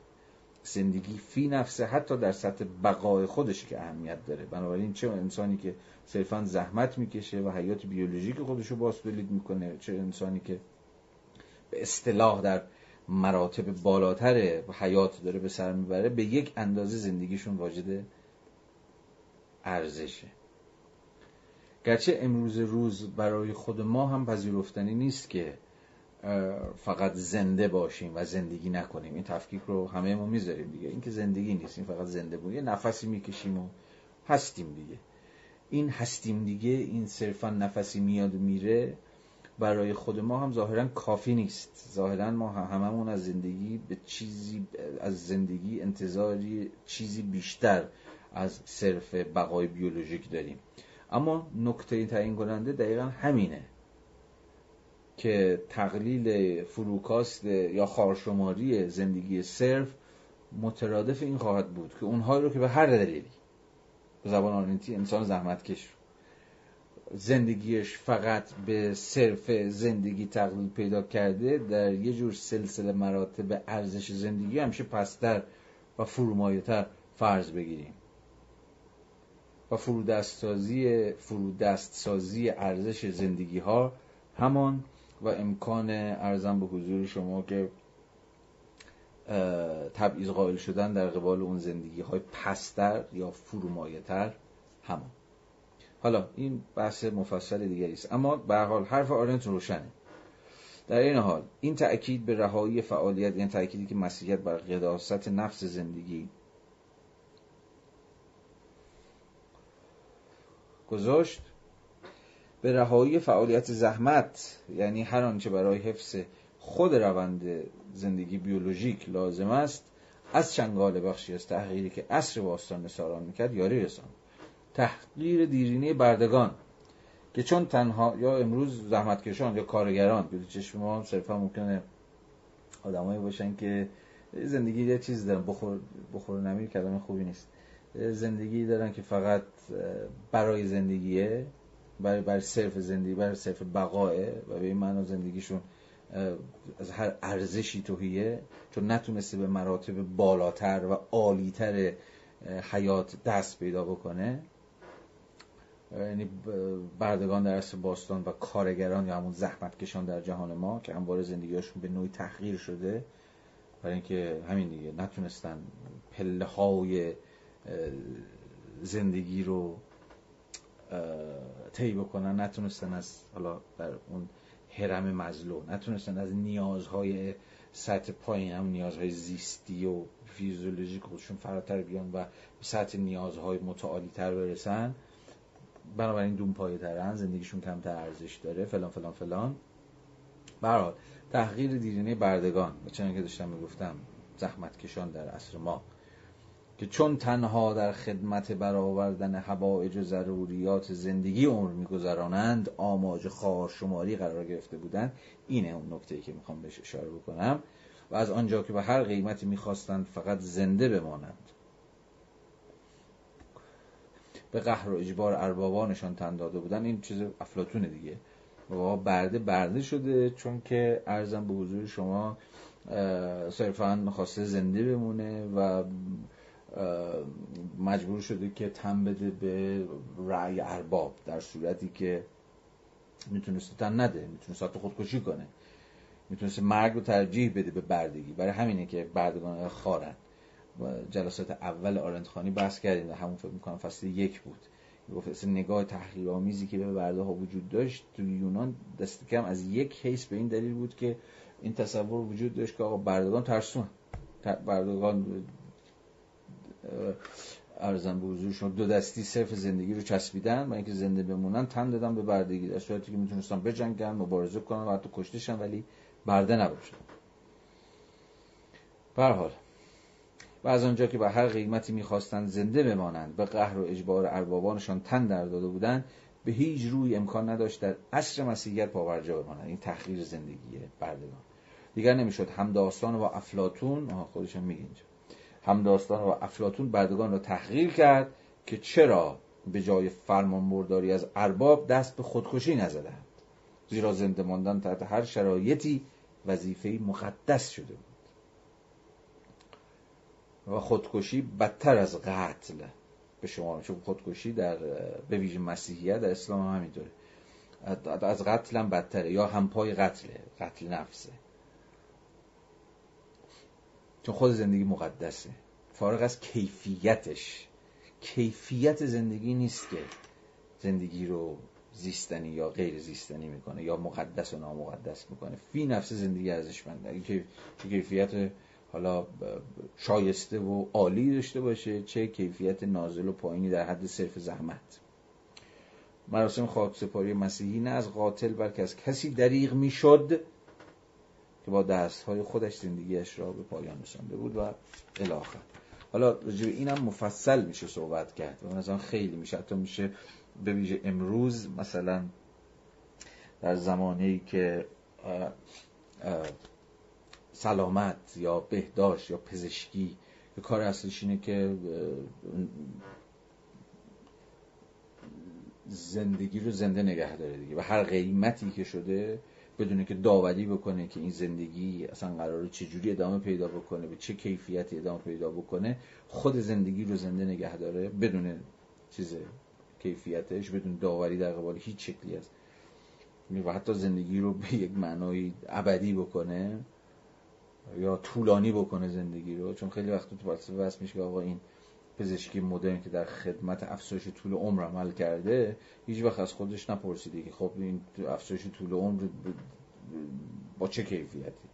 یا در اون مختصات در اون کدام مختصات؟ کدام مختصات کیفی زندگی؟ حالا می‌خواستم فقط همینو بگم که این موضوع رو خیلی بیشتر می‌شود در سمت سوهای چندگانه و متفاوتی بحث کرد. بند آخر پیروزی حیوان زحمتکش که در واقع داوری نهایی آرنته که اونجاست که ارزیابی انتقادی خودش رو به دست میده. یه فراز نسبتا طولانی شو همون ابتدای پارت دو خوندم اونجایی که داشت از این حرف می‌زد که به خاطرتون باشه مردوارترین و عقیمترین انفعالی که تاریخ تا کنون به خود دیده است انتظار ما رو می‌کشه در عصر جدید. ناظر بر همه این قصه بود که اینجا تعریف کرده بود. جایی که به واقع نظری های رفتارگرایی ممکنه که درست از کار در بیان. و ما به جایی رسیده باشیم که دیگه کنش ممکن نباشه یا کنش هرچه بیشتر ناممکن شده باشه. یا چه او کم ارزم به حضور شما که هنوز امکان کنش رو محیا می‌بینه اما به طرز جالبی نه در قلمروی سیاست. و این پایانبندی عجیبیه در آرنت. این پایانبندی رو خودتون بخونید. من حالا دیگه نه وقتشو داریم و نه به نظرم خیلی ضروریه. صفحه 466 از پاراگراف دوم تا انتهای صفحه 463 این تقریبا سه صفحه داوری آرنته. در قبال همین vita activa و در بند آخر هم راجع vita contemplativa هم یک جمع‌بندی می‌کنه. اصلا خود امکان تفکر در جامعه جدید. اما تا جایی که به نظر مهمترین فرازش اون جایی که از قابلیت عمل حرف می‌زنه در عصر مدرن آیا واقعا هنوز, هنوز قابلیت عمل با همه اون قصه هایی که برای ما تعریف کرده بود هنوز وجود داره یا نه؟ او میگه بله. اما جالبه که این رو ویژگی انسانهای بسیار اندکی می‌دونه و در رأسشون دانشمندان. دانشمندان انگار فقط همون scientist ها هستن که انگار می‌تونن دست به عمل بزنن و حرکت هایی حالا اینکه چرا دانشمندان برای خود منم خیلی واقعا روشن نیست که چرا اونها رو صرفا قادر به این می‌دونه که دست به عمل بزنن. اما گرچه می... به رقمه میگه که اینو زیر بخونم. 462 وسط مسطا اما عمل دانشمندان به جهت اینکه از منظر و موضع عالم در بطن طبیعت صورت می‌گیرد و نه در درون شبکه تو در توی روابط بشری فاقیت فاقد خصوصیت عیان دارندگی عمل و نیز قابلیت داستان آفرینی و تاریخی شدن است. که تو امان همان سرچشمه ای هستند که معناداری از آنجا در آن وجود درون وجود بشری فوران می‌کند و آن را روشن می‌سازد. از این حیث که به لحاظ اگزیستانسیال بیشترین اهمیت را دارد عمل نیز تجربه شده است. این جنبندی نهاییشه. برای معدودی افراد خاص و ممتاز. و این افراد اندک که هنوز می‌دانند عمل چه معنایی دارد چه بسا حتی کم شمارتر از هنرمندان باشند. که هنرمندان در واقع در قلم روی ورک هم دیگه ورک آف آرت اونایی که می‌تونن در واقع بارسترین وجوه بارسترین کسانی که هنوز می‌تونن دست به ساختن و تولید بزنن هنرمندان و باز در اینجا ما به طرز عجیبی چیزا می‌ذاره کنار. مهندسان رو کارآفرینان رو حتی سیاستمداران رو از عرصه چیز می‌ذاره بیرون از عرصه ورک از عرصه ساختن و تولید کردن و مدیریت کردن و سیطره یافتن بر طبیعت و بر طبیعت و انسان بیرون می‌گذاره. و هنرمندان رو بیشتر نمایندگان قلم روی ورک می‌گیره که اینم باز عجیبه. چه بسا حتی اونایی که می‌تونن دست به عمل بزنن. چه بسا حتی کم شمارتر از هنرمندان باشند و تجربه آنها شاید نادرتر از تجربه اصیل جهان و عشق ورزی اصیل نسبت به آن باشد. من چیزی که می‌خواستم بگم که در نهایت اینجا آرنت رو غیر آرنتی می‌کنه اینجا دیگه واقعا با یه آرنت به شدت پسیمیست شدت بدبین سرکار داریم که اساسا به امکان سیاست در جامعه در عصر مدرن ناامیده. خب این می‌دونید که به ویژه به دوش چپ جدید میفته به ویژه. به دوش چپ جدید میفته که این پرسش آرنتی امکان سیاست رو دوباره بپرسه. اصلا چپ های جدید بن بدیو آگامبن رانسیه لاکلاو عدیجیجه و این برای بچه ها رو همشون این پرسش آرنتی رو حالا چه با ارجاع به آرنت چه بدون ارجاع به آرنت دارن می‌پرسن که واقعا امکان سیاست در عصری که همه چیز تابع همون مدیریت حکومت مندانه یه دولتی شده که می‌خواد همون بالا وایس همه چیز رو مهندسی کنه همه چیز رو مدیریت کنه همه چیز رو کنترل کنه همه چیز زیر سیطره خودش بگیره. امکان سیاست که در واقع هم امکان کنشه کجاست و چگونه می‌تونه اتفاق بیفته و کجاها به واقع اتفاق میفته آرنت به طرز عجیبی قابلیت عمل انسان در اصل مدرن رو به سیاست رب نمیده و میگم صرفا به طرز عجیب و غریبی از دانشمندان یاد می‌کنه به عنوان تنها کسانی که می‌تونن دست به عمل بزنن.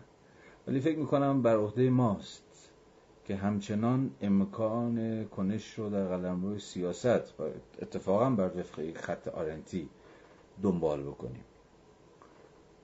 و از این حرف بزنیم که اگر قلم روی قاف مؤس آغازگرانه و مؤسسانه و غافلگیرانه وجود داشته باشه که بتونه همچنان ما رو به آینده جهان امیدوار نگه داره قلم روی سیاسته. قلم روی که هر آن ممکنه چنان که دورور ما هم بارها و بارها در همین سالها هم اتفاق افتاده. انسان پیدا بشن که سر از رفتارگرایی بردارن و تخطی بکنن و دست به کنش بزنن که این به حال به اعتبار پیشبینی ناپذیریش باید حوالش داد به گشودگی آینده و اینکه هر اتفاقی می‌تواند به گونه دور از انتظار رخ بده. خب. به پایان کتاب رسیدیم. گرچه باز پیشنهاد می‌کنم که این فرازها رو خودتون هم بخونید و خودتون هم درش درنگ بکنید. من ناگزیر شدم که این صفحات پایانی رو خیلی فشرده تر و صرفا محض اشاره به همه پرابلماتیک هایی که آرنت پیش می‌کشه برگزار بکنم. حال در این جلسه 21 کار ما با آرنت به پایان می‌رسه و این کتاب امیدوارم که این جلساتی که با هم دیگه داشتیم در مقام یه جور دعوت به تفکر و نه صرفا آشنایی با آرنت چون به خودی خود آشنایی نه با آرنت با هگل با مارکس یا با هر کسی دیگه به خودی خود به نظر من هیچ اهمیتی نداره. می‌شود آدم عطای آشنا شدن با اینها رو به لقای خودش ببخشه بلکه صرفا به مسابقه جور دعوت به تفکر باید لحاظ کرد. حالا من در جلسه هگل هم به تفصیل از این سخن میگم. در واقع سوال من همیشه همینه که با آرنت می‌شود با چه به چه مسائلی فکر کرد؟ یا آرنت چه مسائلی رو برای ما به موضوع تبدیل می‌کنه؟ یا در واقع دعوت آرنت چیه؟ ما رو به چه موضوعاتی دعوت می‌کنه برای اندیشیدن و بیشتر اندیشیدن؟ به حال در این کتاب به نظر انبوهی از مسئله های نوظهور پاش اومد وسط. که من تا جایی که زورم می‌رسید و عقلم اجازه می‌داد سعی کردم که این موضوعات رو پیش بکشم ولی فکر کردم بهشون کلنجار رفتم باهاشون دیگه به عهده هر یک از ما خواهد بود. حالا چه به تنهایی چه حین گفته بود. به حال چون که در استوری اعلام جلسه امشب نوشتم امیدوارم که این خواندن یه ادونچر بوده باشه برای شما. یک ماجرا یک ماجرا جویی.